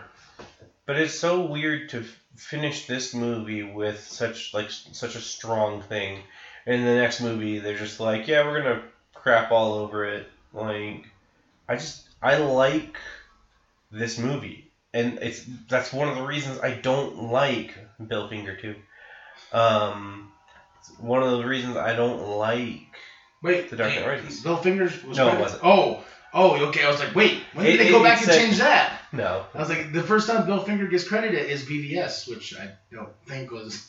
no it was Bob Kane and, okay. and that's I just added and Bill Finger I got Um, excited too. I was like, did they go back and fix all these? This I've had this longer than that. There's no way they could have gone back. they just This is a physical copy. Like No, your TV updated Your. TV, just, just in like slightly off font below it, it writes it in there. Like, It's all, it's all in marker. um, uh, what was I gonna say? Uh, so quick story, real quick. Uh, what you were talking about with uh, the Kingdom of the Crystal Skull. So that scene with the lead fridge and whatnot, the infamous.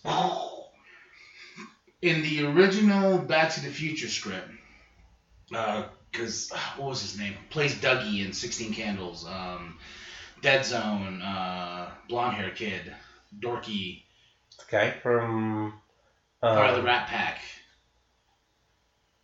Because he was trying to go up. Well, I'll do quick story straight. He was trying to go up for Marty as well. And the script that he taught, he did an interview and the script that he read for Back to the Future far different from what we saw on this big screen. So in this version, Marty is um, the, the big finale is he the thing needs plutonium and needs radioactive. So he goes to a plant and he finds out that uh, in order to get the thing kick started was they needed coke to put into the fuel system so the coke can go and it was the 60s you know well 50s right Yeah. Yeah. uh, back then coke was a big thing it was all you know so he goes stills the thing of coke and Are we talking cola or cane? cola Okay. so he, Sorry, there was just when you're talking about the '60s and Coke, there's there's two so- things it could be. Yeah, and in the script was this thing. He's Marty then realizes, oh shit, this thing's radioactive and it's gonna explode. So he can get the time machine and him back where it needs to be. He goes to a house, finds well, no, he finds a lead fridge because it's lead, and this was all Spielberg's idea. And they never used that in the movie, but lo and behold, Spielberg held on to that idea Mhm. until he put it in uh, the Kingdom of the Crystal Skull. And I wonder if that was his his advantage point for George. He's like, fine, I'll do that, but can I have my scene where I can? I don't know. It's not even just that that bothers me, and also it's the guy who plays the brother in Two and a Half Men, right? That's who you're talking about. no, That's, I thought that was like no, that's not Dougie. He was part of the Rat Pack. I don't remember that dude, but was he? Was he? Let's see. I, I might be wrong. Two and a half men. You know, I never really got into that show. me neither. Do do do do do do. We're looking up two and a half men right now. Oh, that's what you're looking up. Oh, Jon Cryer. Do do do Looking up.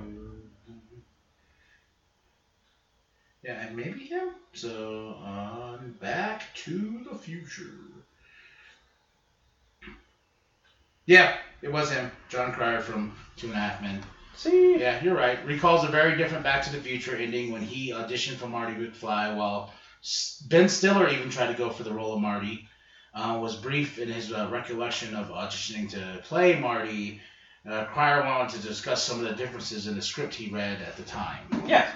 Like there was really no doc and whatnot. So it, it's just crazy when you hear those evolutions of movies. Well, it's it's always it's fun. Like that's one of the best part about special features on movies is when you go through them and you get to see what's happened. Like you you you see how far the creative process can move from one thing to another.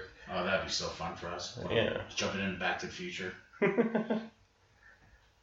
I'm still against the fourth one, but they want everyone like uh, Christopher Lloyd. He wants to do a fourth movie and final movie, and I'm like, I'll be down with that, but I don't know. I I feel like the issue with doing doing movies so long after the premise of it, and like if they had done it back in what the was it? '90s, late '90s. Well, if they, I mean, came out in '85, didn't it? Mhm. And then, I mean, if they if they done it back in like 05, of like the 30 years because they go back in time 30 years, and they had a thing where they go forward in time, like Yeah, because Back to the No, no, Future 3 was 2015. 90. it was 2015. Yeah. Either way, um, like I'm okay with that to a point, but they need to be doing it for the right reason. If they're doing it to make money, which Granted, that's what Hollywood's all about. don't know, but that's that's the problem with Kingdom of the Crystal Skull, though, is it doesn't have any of the heart or anything like that that any of the Indiana Jones movies have.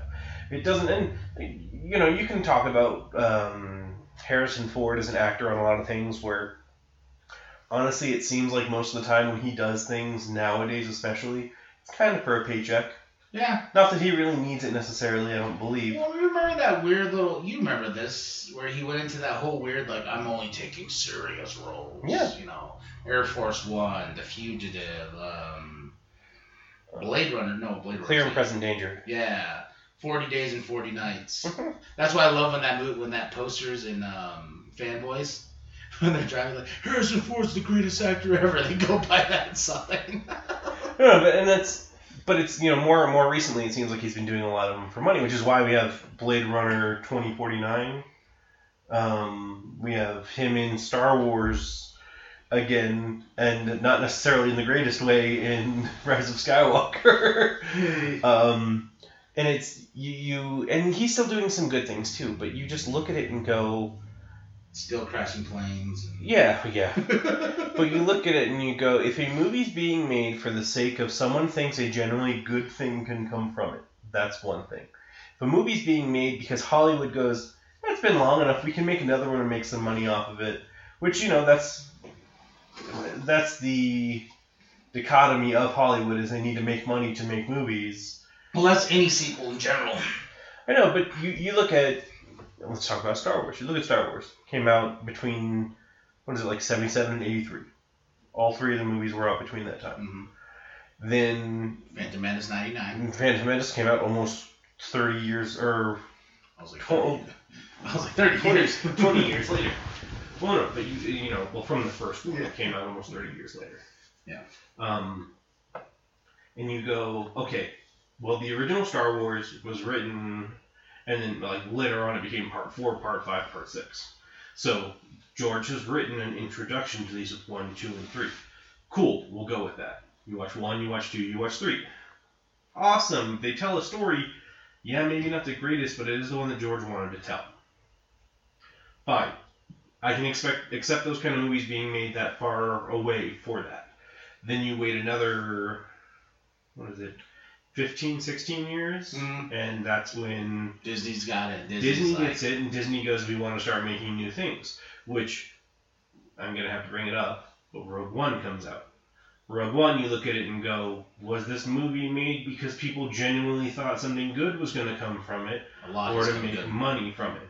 It's more of a cash. No, no. But I'm also saying is it's more of a cash grab movie compared to the first six. Well, remember, like on the verge of Rogue One, everyone was like, a lot of people were like, "Oh, I wonder if this is gonna do well, and it was one of those things. Disney was like, and then it did do well, and then that's when Disney was like, oh hell yeah, We can just start making Star Wars anything." movies every Yeah. year. and then and then the Force Awakens, and then Solo, and then the Rise of Skywalker, or sorry, then uh, the Last Jedi, then Rise of Skywalker, and you're going, okay, the mainline story movies kind of still seem like there's something someone's trying to do behind them. Mhm.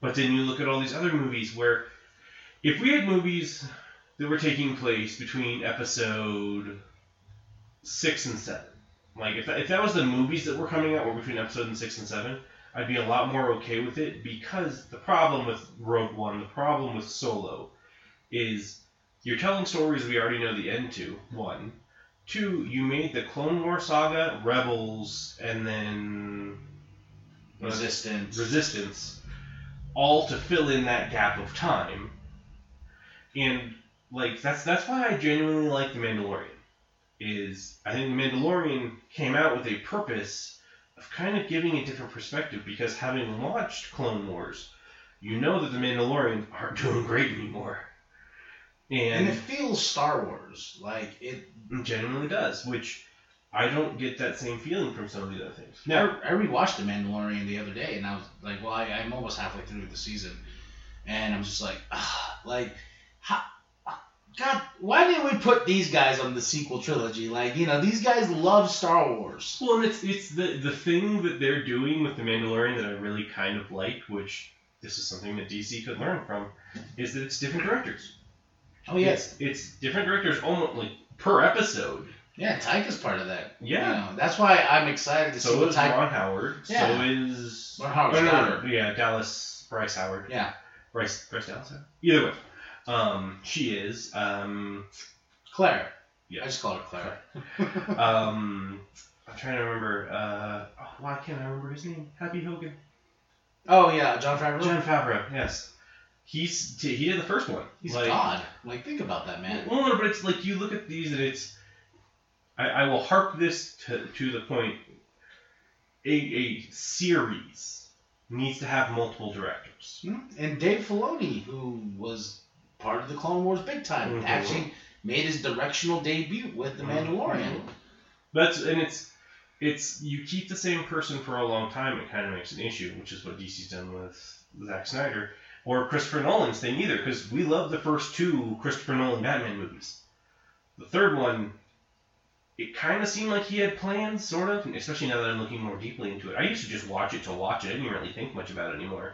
But like looking deep into it, you're like, wow, there's actually setup for a trilogy that never came to be. Well, when I brought up the Barbara thing, you were like, The "What?" Barbara thing, like it's, I, I could have sworn I saw that he had a daughter, or at one point in time, his wife told, like, the wife was standing at the door and she told Barbara to go inside, something like that. Yeah.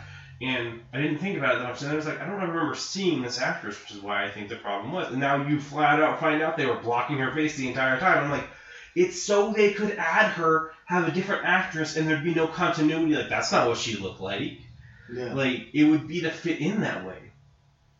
But it's it's still it's it's Christopher Nolan doing all three. Zack Snyder doing all the ones he's done.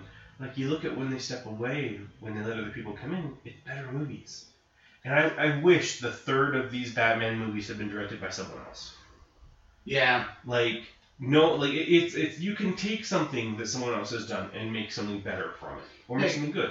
Like look But you gotta think though. Look at the look at the space between the Dark Knight and Dark Knight Rises. It's like four years. so You know, but it's still that's enough. That's like the space in movie is eight years. yeah. Like you But, that's the thing is like I'm like, why'd you go eight? Like I know you were not. You know you were physically gone for four years though since we did the last movie. Mhm. Why?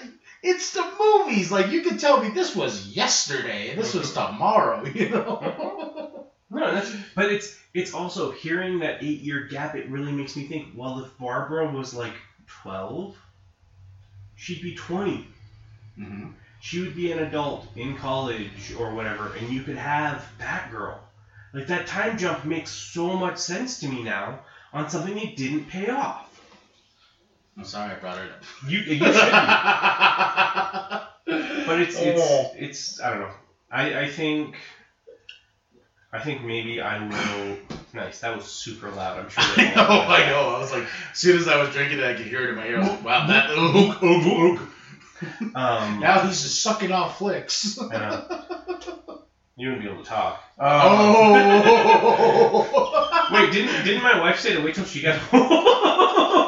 Well, people are gonna take that out of context. It We'll wasn't just leave it in context. Let's, we'll just leave the mystery there. um, but no, I think something I might do just just to throw it at you is write my own third installment to this movie. Ooh. How about okay? You don't have to rewatch the movie because you need to have a decent memory. How about I rewatch The Dark Knight Rises? I will make my notes. You can write your version of The Dark Knight Rises, and when we do a two-parter for The Dark Knight Rises, we can sit and jibber jab. Yeah. You don't think it would have been something that would have been okay about these movies as well as if if eventually they did want to include Robin in it, like make it something that makes sense. Like well, I, I, I, there's a lot of parts in that movie that still hold. Like, if I remember right, like, a, just a lot of the Alfred parts really get me, um, and the little tidbits to try to tie it back to Batman Begins kind of get me. But overall, story wise, you're like, oh, okay, well, Bane's cool, but totally gets obliterated with Talia just being there because you're like, he's a bitch. you're like, because I just rewatched uh, Batman Robin, and I'm just like, he's Poison Ivy's bitch. Like, does anybody not grasp the concept of Bane? Yeah. This is why Bane's part of the main rogue gallery because even though they did a great job with him in Harley Quinn, Yeah, they make him an idiot though. Like that's that's the thing is Bane's introduction is him outsmarting Batman. It has nothing to do with how strong he is. It's him outsmarting Batman. The long Halloween and all that is him pushing Batman by having so many small things happen that Batman's trying. Long Halloween with Nightfall. Yeah, Nightfall. I thought that was part of the long Halloween. Nightfall. Not Nightfall is uh, the big one where they bring uh, Azrael in. Because that's when uh, during the Nightfall is when Bane breaks Batman's back. I think you're getting two stories mixed up. Either way, the the one where Bane breaks Batman is he has a lot of little things going on. Batman's spending this so much time trying to do all of them, and then suddenly he's too tired to face Bane. Bane breaks him. Mhm. Like, and it had nothing to do with the venom that Bane was using, but you know he's still super strong anyway.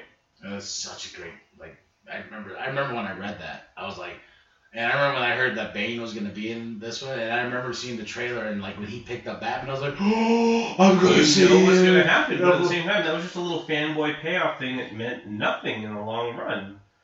Like, That's but if I remember now, like slowly coming back to me, that fight is so great because that's when I, they take the music down to bare minimum, and you actually hear them slugging it out. Mhm. All right, um, it's you sold me, Mister Dent.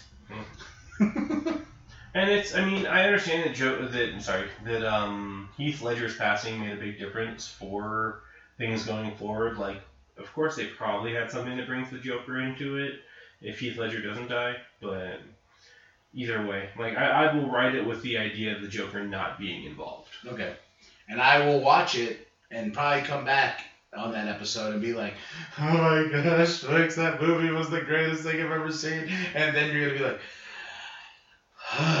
Let me show you Did- something did- really great. And I'm like, To the wicked shit.